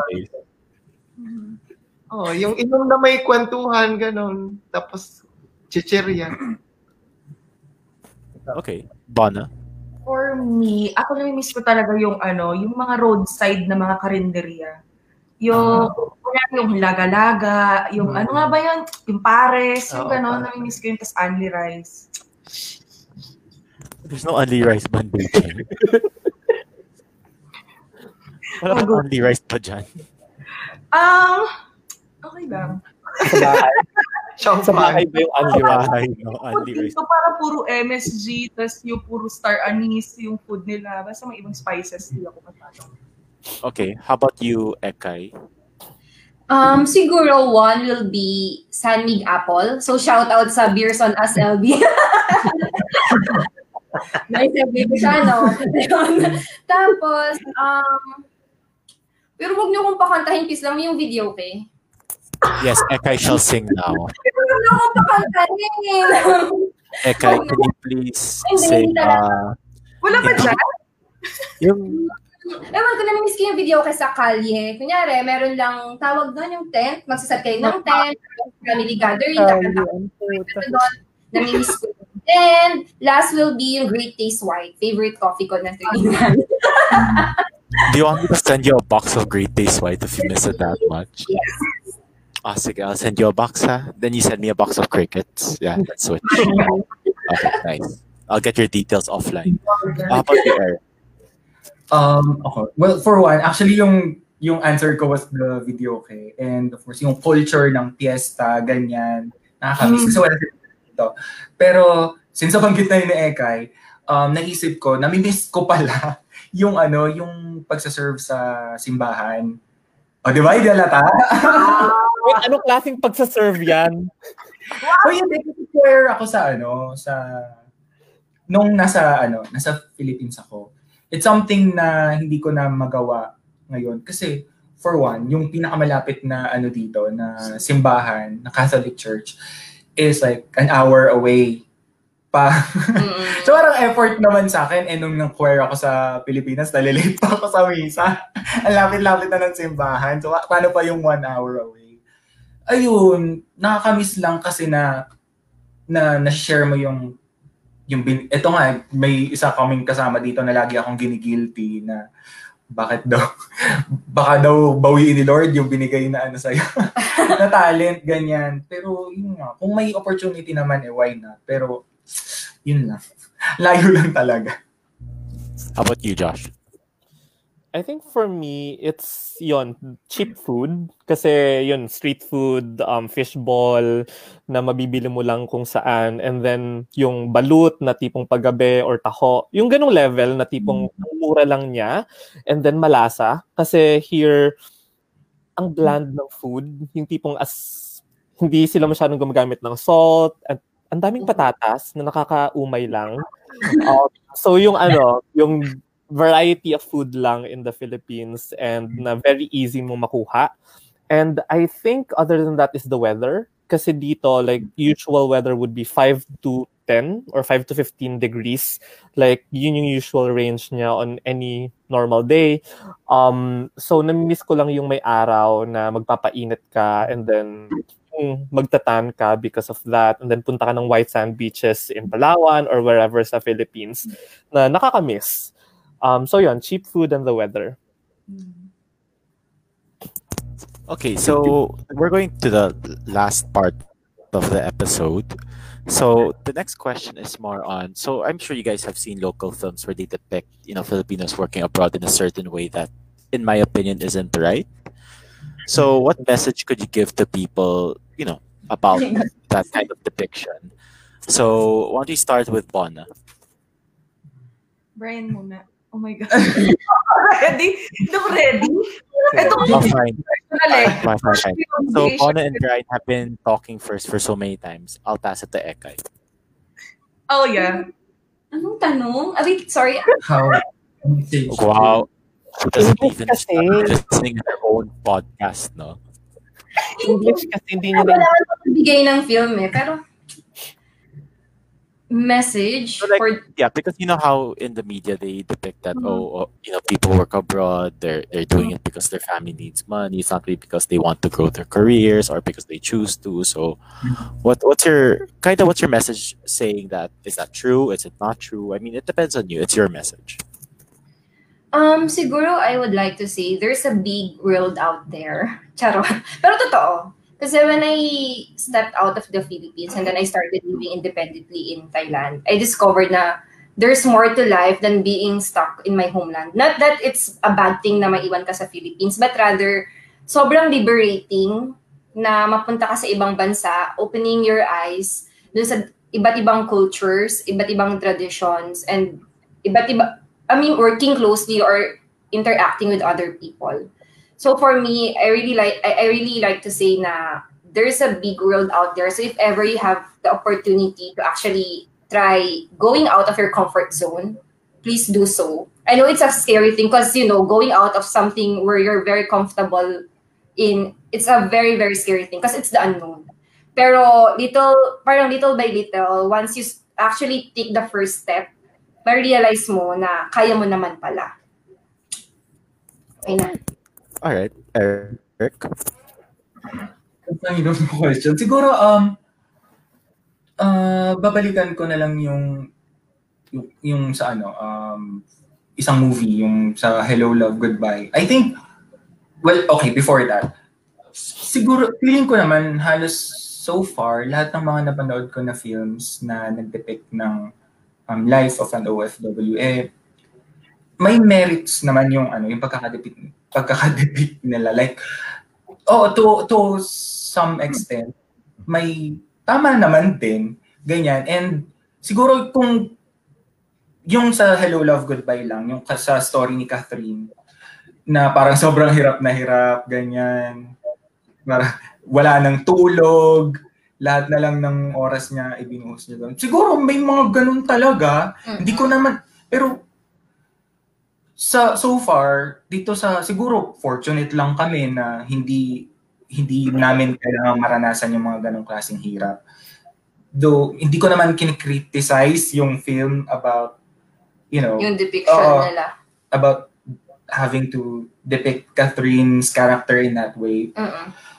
Pero yun nga, lahat ng OFWs, iba-iba ng story. Like, ako, hindi ko nga feel na ano, na OFW ako. Kasi ang, ang, ano, ang lapit-lapit lang ng Thailand, feeling ko, ano, ng ibang probinsya lang talaga ako, ganyan.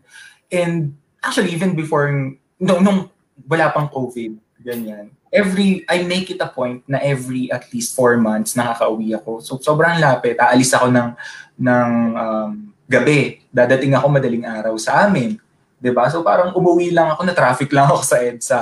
Ganun lang yung feeling. So, ayun, siguro Siyempre, hindi rin naman natin masisisi yung yung ano, yung media natin. Siyempre, ang iro-romanticize, iro-romanticize nila yung mga talagang ano, hirap na hirap, 'di ba? Yung mga extremes. Pero yun nga siguro message to the people, iba-iba ng buhay ang mga OFW, kanya-kanya yan ang pinagdadaanan. Um, and siguro, maipasok ko na lang din, ano, kasi parang ang tingin sa mga OFW, eh, pag pumunta sa ibang bansa, big time ka na, parang ang laki-laki ng sweldo mo. Tapos parang, I don't know, pero there is um, an unspoken, parang biglang magkakaroon ka ng responsibilidad na Obligado ka. Oo, na magpapasalubong ka every time na uuwi ka. Yung nakaka-stress talaga siya. kasi minsan mag, mag oo, mag-aasikaso ka ng pampasalubong, tapos may makakalimutan ka, so um, iisipin mo, mag, baka matampos, eh, magtampos si ganyan, ganon. So sana lang, intindihin nyo na nagtatrabaho din kami dito para sa aming buhay. Ayun lang. Um, Bon and Brian. Sige, ako muna. Ano, uh, in reference dun sa movie, tama, I agree with Eric. May may may may ganong side naman talaga yung pangingibang bansa. Pero yung isang side kasi na siguro hindi pa masyadong nade-depict or na na-showcase sa sa media is that sobrang swerte ng generation natin na you can be anywhere where you want to be kasi ang daming platform for you to explore like ang daming internships ang daming volunteer programs na minsan karamihan doon may mga sponsors pa, ang daming international organizations na nag-offer ng scholarship. So depende kung ano yung uh, lineage mo or interest mo, kung gusto mo mag-aral, kung gusto mong mag-immerse sa community and do charitable work, kung gusto mong mag-on-the-job training, yun yun yung isang side na I'm hoping na siguro mas mas maano mas mas ma-spread lalo sa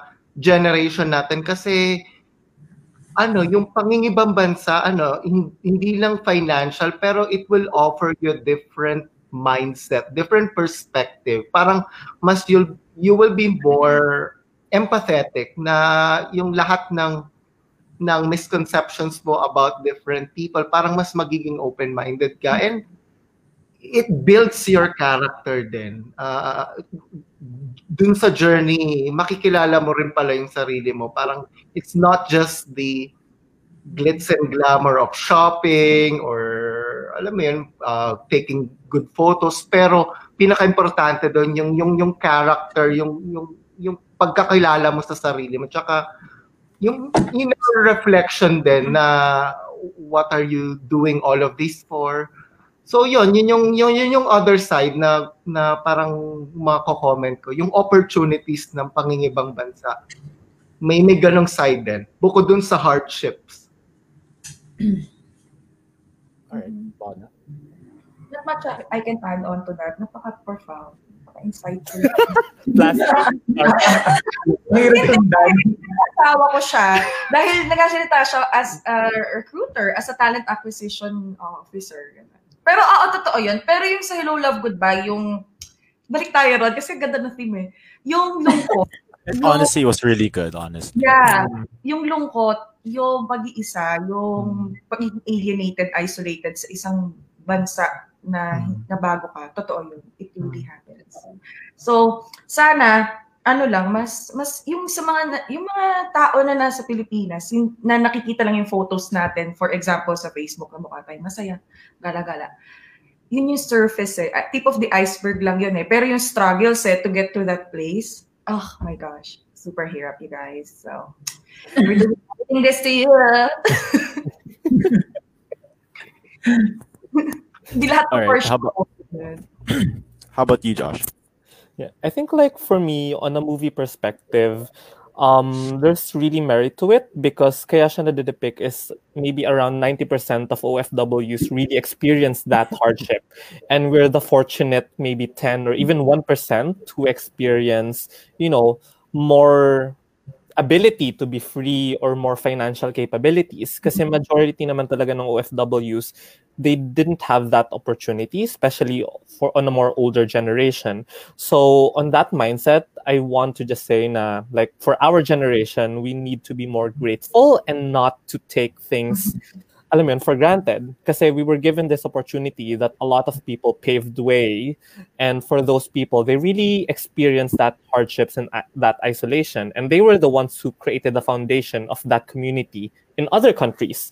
So as Bona mentioned then like it really shows the loneliness. And I feel that everyone na naging OF- OFW yun yung biggest hardship once they're in a new country is that sino ba ditong kakilala ko paano ako dito makaka-adapt and it really helps kung meron kang kakilala so like if you're being an OFW, it really helps if meron kang kakilala or just build a community like in your new place. Kasi dun ka matutulungan sa loneliness mo eh. There are cases na may mga nagpapakamatay um, na tao because of loneliness. So I just wanted to point that out. And second, the concept uh, or the idea that once na naka ibang bansa ka na, sobrang big time yaman mo na and stuff. Well, it's not really the case. A lot of people worked hard to kind of enjoy what they're experiencing right now. And you can't just be someone na dahil may OFW na dumating, uy, palibre naman or what. Kasi number one, hindi mo yun pinaghirapan.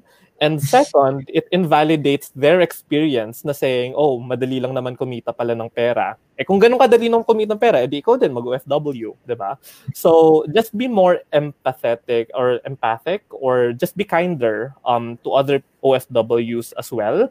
And second, wag ka magkaroon ng mentality na just because you have a high position in a different country na pwede mo nang i-look down yung other um, OFWs. Kasi yun yung experience ko, for example, in Singapore, that a lot of Filipinos working in Singapore, mababa ang tingin nila sa mga like non-professional working people.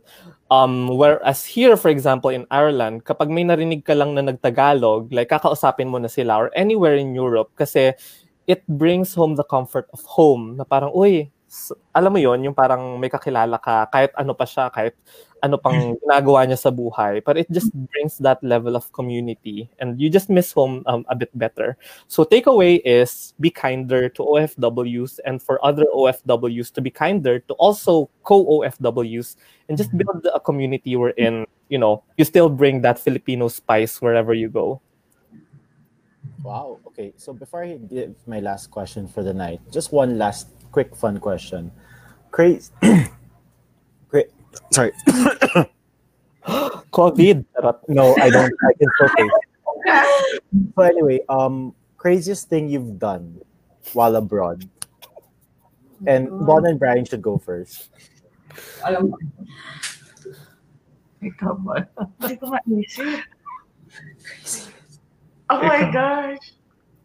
Hindi ko maisip. Malalaban na magulang natin. Charot! I mean, you guys are married, so it doesn't really matter. Ikaw lang, ano ba? My God. Boring na. I'm saving Josh for last. Boring Just kami. because, ang boring natin. Hindi ko boring natin. So Parang ano- what- what's the Parang nga naalala kong craziest um, lang na ginawa namin. Tanda mo nung nasa Korea tayo, tapos kasama natin yung mga Filipino colleagues. Tapos, uminom kami ng pint, malaking beer, tapos isang shot ng soju. So, hinalo namin sa beer. Tapos, sobrang tapang, nakaapat kami. And then, after that, winter. Winter, parang hindi pa kami nas masyado nakakoat. Tumakbo kami sa labas, and then, nag, nagsisisigaw tayo. Naalala mo, Oo. tapos nag-bike pa tayo ng mga nakainom. ganun. Parang yun yung craziest na ginawa namin. Not crazy, but sounds fun though. Oo. Parang, ewan ko, winter nagsusnow, tapos nagtatatakbo kami, hindi makapal yung mga suot namin. Yun yung craziest, no? Shit, don't worry. Yeah, I'm actually. Din. Kasi, oh, Then when I just said crazy stuff, all the Josh comments have come out already. I think, yung crazy stuff. Pinali. So anyway, let's go to Eric first. Um, okay. Siguro craziest for me, well, okay, probably not the craziest, pero worth mentioning na rin. Um, itong pagpapa, ano, earrings. Pagpapabutas ng tenga, pinush pa ako ni Ekay para gawin kasi it's something na probably I wouldn't do if I were in the Philippines. Kasi baka mapagalitan ng parents. Not that they're very strict with me na. Pero yun. so yun lang. Pero um, may isang crazy tayong ginawa. Ano? Yung nagpunta kami sa, ano, Oh, sa, Oh. I don't remember. Pero yung red light district din sa ano, Oh. sa Bangkok.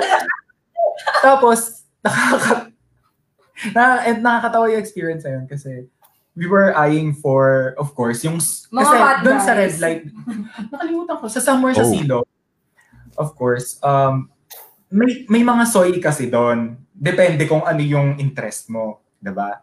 Kanya-kanya yung ano, um, soy is kalye. Ganyan.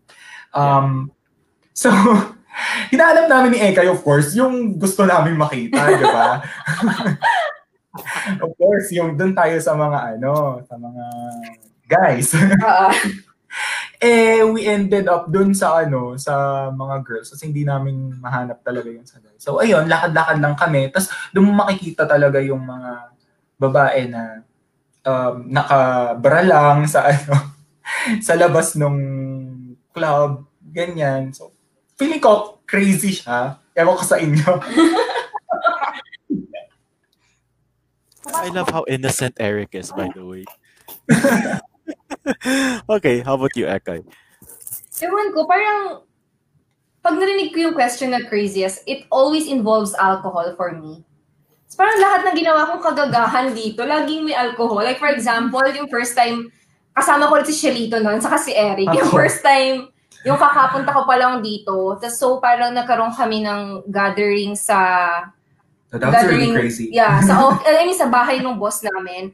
And then, afterwards, sin- meet ko sila, na doon kami sa isang, anong tawag sa Art box. Uh, Art- parang night market. night market. As in, sumusuka talaga ako dun sa public comfort room. As in, ayun, isa siya sa craziest. Kasi parang nagsisway-sway na ako and all. And then another will be, umiinom kami sa loob ng office ng boss ko. Wala yung boss ko, by the way. Hindi naman yun naintindihan to. Kasi nagtatagalog ako. As in, parang Walang sumbungan. Oo. Duma- as in, parang humihilata na lang ako dun sa floor. And then the last will be nung party namin noong December. As in, sobrang wasted ko to the point na akay-akay na ako nung friend ko pauwi sa bahay nila. Tapos sobrang lasing ko. Since kasi ayoko talaga umuwi sa condo namin kasi hindi ko na kaya. So, nag-overnight ako sa bahay ng friend ko. Pumasok ako sa room niya, pinipigilan niya ako. Muntikan ko nang tabihan yung nanay niya dun sa bed kasi hindi ko talaga napansin niya. Sobrang nakakahiya. As in, sobrang nakakahiya. So, ayun, na-realize ko lahat ng mga kagagaang ginagawa ko dito lagi may alcohol. So, never again. Yeah. I Actually, have to give it to Ekay. That, that's pretty crazy. para lang I think magdagdag sa ano, no, crazy experiences. or crazy adventures. Nung time na, first week niya yun sa ano ah, sa Thailand, nung nag-inom siya, actually welcome party yun for her. Tapos, so after nung init niya kami dun sa night market, dilakad kami pa uwi dun sa Bangkok. Tapos, mega English siya, nagtitingin yung mga tao, nakakahiya. Pumasok kami sa, ayan si Shalito, hi Shalito. Kasama namin siya. Pumasok kami sa isang ano 7-Eleven, maliit lang. Tapos, eksena, eksena girl. Parang, uh, it's so hot in here. Why so hot in here? Nakakahiya talaga. Tapos parang sabi ko siya dito, bilis mo bumili. Kasi si Ekay, oh. Ayun, ganong levels of craziness. Ayun. Okay, guys. Now for the main event. Josh. Before you um, answer, to all the viewers who are still watching, you know what you're getting yourself into. Go ahead. The floor is yours. Kasi naman like, sa sobrang dami, as they said, hindi ko na alam kung if it's crazy or if it's normal. Kasi I just do it in a very normal way na I'm just shocked na apparently it's crazy for other people. Like, you know, um, yeah, in almost every The glory country. holes are never going to be normal. Well, actually, like for say for yung glory hole, it was a normal experience for me. Um, but it was funny kasi parang ano, nung pagpasok ko doon, doon sa isang glory hole, pagtingin ko sa butas, yung isang tao nakatingin din sa akin, nagkatinginan kami. Tapos ay putang ina. Nag- Nag-ano na lang kami. Yung, although like I'm not naked or anything, I was just there to kind of like see what's going on. So that's one. Okay. But I think What are, what are the other crazy stuff? I think ano, um other crazy stuff, for example, um in a day I could like in a day in a foreign country, I could hook up with maybe four or five people um different times uh hours kailangan ko lang kumain magpahinga then attack attack mode na naman yung ganong level para like nagkakaroon kasi ako ng checklist kung it's not of like countries na napuntahan na pero like nationalities na naka-jugs na, something like that. Hi, ma. Um, tapos nun, I think like, what, siguro one crazy stuff that I did, na I think medyo crazy naman talaga siya, is nung nasa Berlin ako, And you know na medyo crazy naman talaga um in Berlin in a sense na you experience a lot of fetish, leather here and there, um peeing, yung mga crazy type of fetish lang talaga ng mga tao. So, I guess, um, isa na yon sa craziest thing that I experienced when I was in Berlin kasi people get really high, drugged, and whatever. I didn't do drugs. Um, like, just to clarify, I didn't do drugs. I was really wasted and we went bar hopping in multiple bars that I was able to experience different things um in my mind body and soul.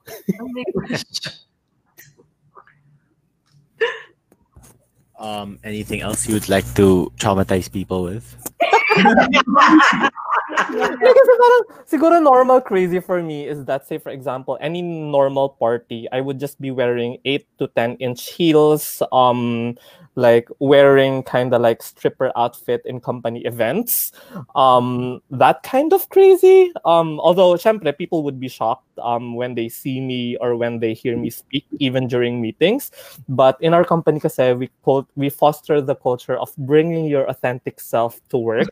Ah. And because I'm gay, like I could always use the gay card na, oh, are you discriminating me because I'm gay? That kind of thing. so, you know, like that becomes a normal normal day for me, which I know that for a lot of people, it can be traumatizing or shocking. Na sometimes in our company kasi, we have um what you call this building a respectful workplace. Um so sa module na yon, it you know, kailangan mong pumasok sa session na yon para like being more mindful with your teammates. So for me, they had to make me attend twice because apparently I'm not really building a respectful workplace with how I bring myself to work. So, ganong level na parang nasashock pa rin ako na bakit wala pa akong HR violation. Parang ganon. okay.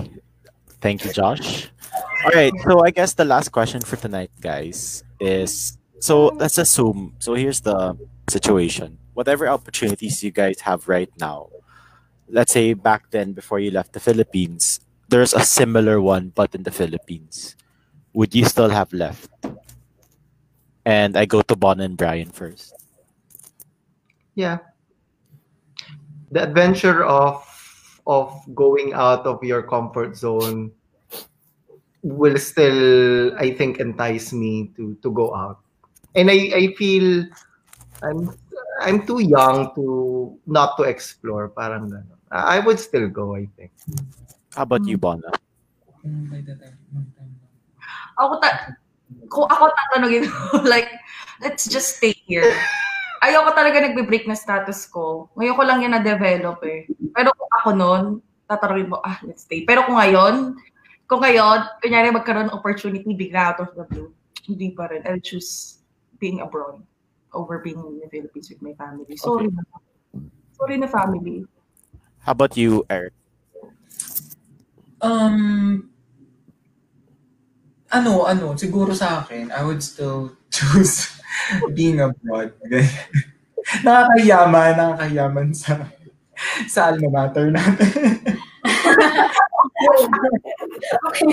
Pero yun, kasi yung feeling na nasa ibang ano ka, lugar, ganyan, ibang ibang culture, yung ma-open yung mind mo to a lot of different things out there na of course, makukuha kung nasa Pilipinas ka lang. Yung exposure ba? Um, pero siguro, depende rin kung saang country. Um, kasi meron akong mga personal ano um, set guidelines na kung dito sa country or sa continent na to, hindi ko na kaya. Kasi sobrang layo na sa Philippines. Siguro mga one or two hours difference, ganyan, pwede pa. Pero yung, yung gabi na umaga sa Pilipinas, parang hindi, hindi ko yata kaya. Yun. How about you, Ekay? To be honest, I gave myself one year. Parang, sige, one year try ko sa Thailand. And then after that, I will reassess kung gusto ko pa magstay or babalik ako sa Pinas. Um, there were a lot of times when I really wanted to go back home. mainly because na miss ko family ko. Pero if I were given a chance to relocate abroad or to stay in the Philippines, siguro, the most logical thing will be to really relocate abroad. Mainly because, ewan ko, siguro kasi there's a lot of opportunities dito na binigay talaga sa akin. And for that, I'm really, really grateful.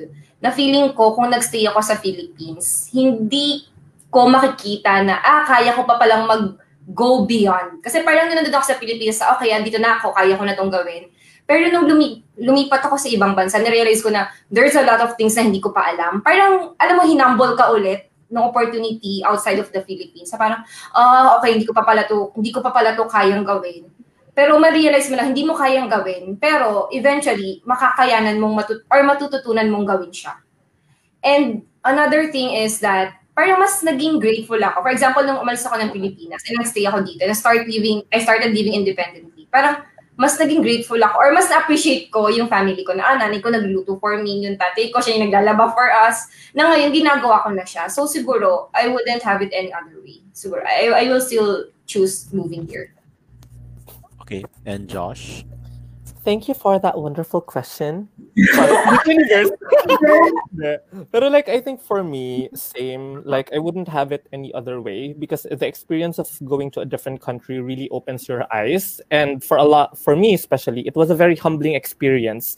Kasi mindset mo is, ah, ang galing-galing mo na. Pero pagdating mo dito, it's a bigger platform wherein makaka-work mo talaga people from different nationalities, different schools, and different levels. So that was a very um, humbling experience for me. But at the same time, it helped me grow as a better person in terms of my maturity levels and also in terms of my mindset na hindi na lang siya nakulong sa isang, you know, picture of things. But now I look in whenever I'm going to a different country or meeting people, I take a look into different perspectives and look more into the goodness of things rather than thinking about everything revolves around me and thinking about the negative aspects. That's one. But I think also for my own self, um, I would choose to go to a different country, ideally European country, because like in the Philippines, even the laws and everything else really like stops me from being who I am. And with the mindset there in the Philippines that people say that oh, it's better, but at the same time, there's a difference between tolerance, acceptance, and celebration. And here, like for me being myself, it's more celebrated. It's not hmm. even accepted, but it's celebrated. Because for something to be accepted, it means that it passed a certain standard. It passed a straight person standard. Um, so that's my mentality is that here in Europe, being a gay person is celebrated with the laws being equal to anything else. Whereas in the Philippines, you know, even to the level of tolerance, medyo mahirap pa. So I'm sorry for my family, but like I love them. That's why I try whenever I'm home, like I make the most out of it. And I'm really grateful for supporting me. Pero for myself, I see myself more having a future like in a different country. Pero yon, I'm grateful for the experience and I'm grateful for everything that happened up to now. Thank you. Miss Philippines. Very well said. Yeah, so before we, uh, before we go, again, I'd like to thank our sponsors. So Cherry's Food Hall, Arnival Chiltoho, and Koi Blend. And of course, I would love to thank all of you guys, Bon and Brian. I'm not sure what time it is there, but thank you for staying up. I don't know what time it is there, but let's assume it's late. Um, to Eric and Ekai, well, it's nothing. It's just an hour behind, so no thank you to you guys. Um, just kidding. Uh, but thank you again, Ekai and Eric, for uh, making time. And to Josh, I think you missed lunch break for this, but thank you for joining us. I really appreciate it. Uh, and you're very funny, so you know you really brought a lot of um very um, unfiltered humor to, to this episode. So yeah, so everyone, thank you so much. Thank you to all of you guys again. I'll be back two week. I'll be back last week of Jan for the next episode. Th- thanks everyone. Thank you. Bye. Thanks guys. Thanks, folks. you. Bye. Take care. Bye.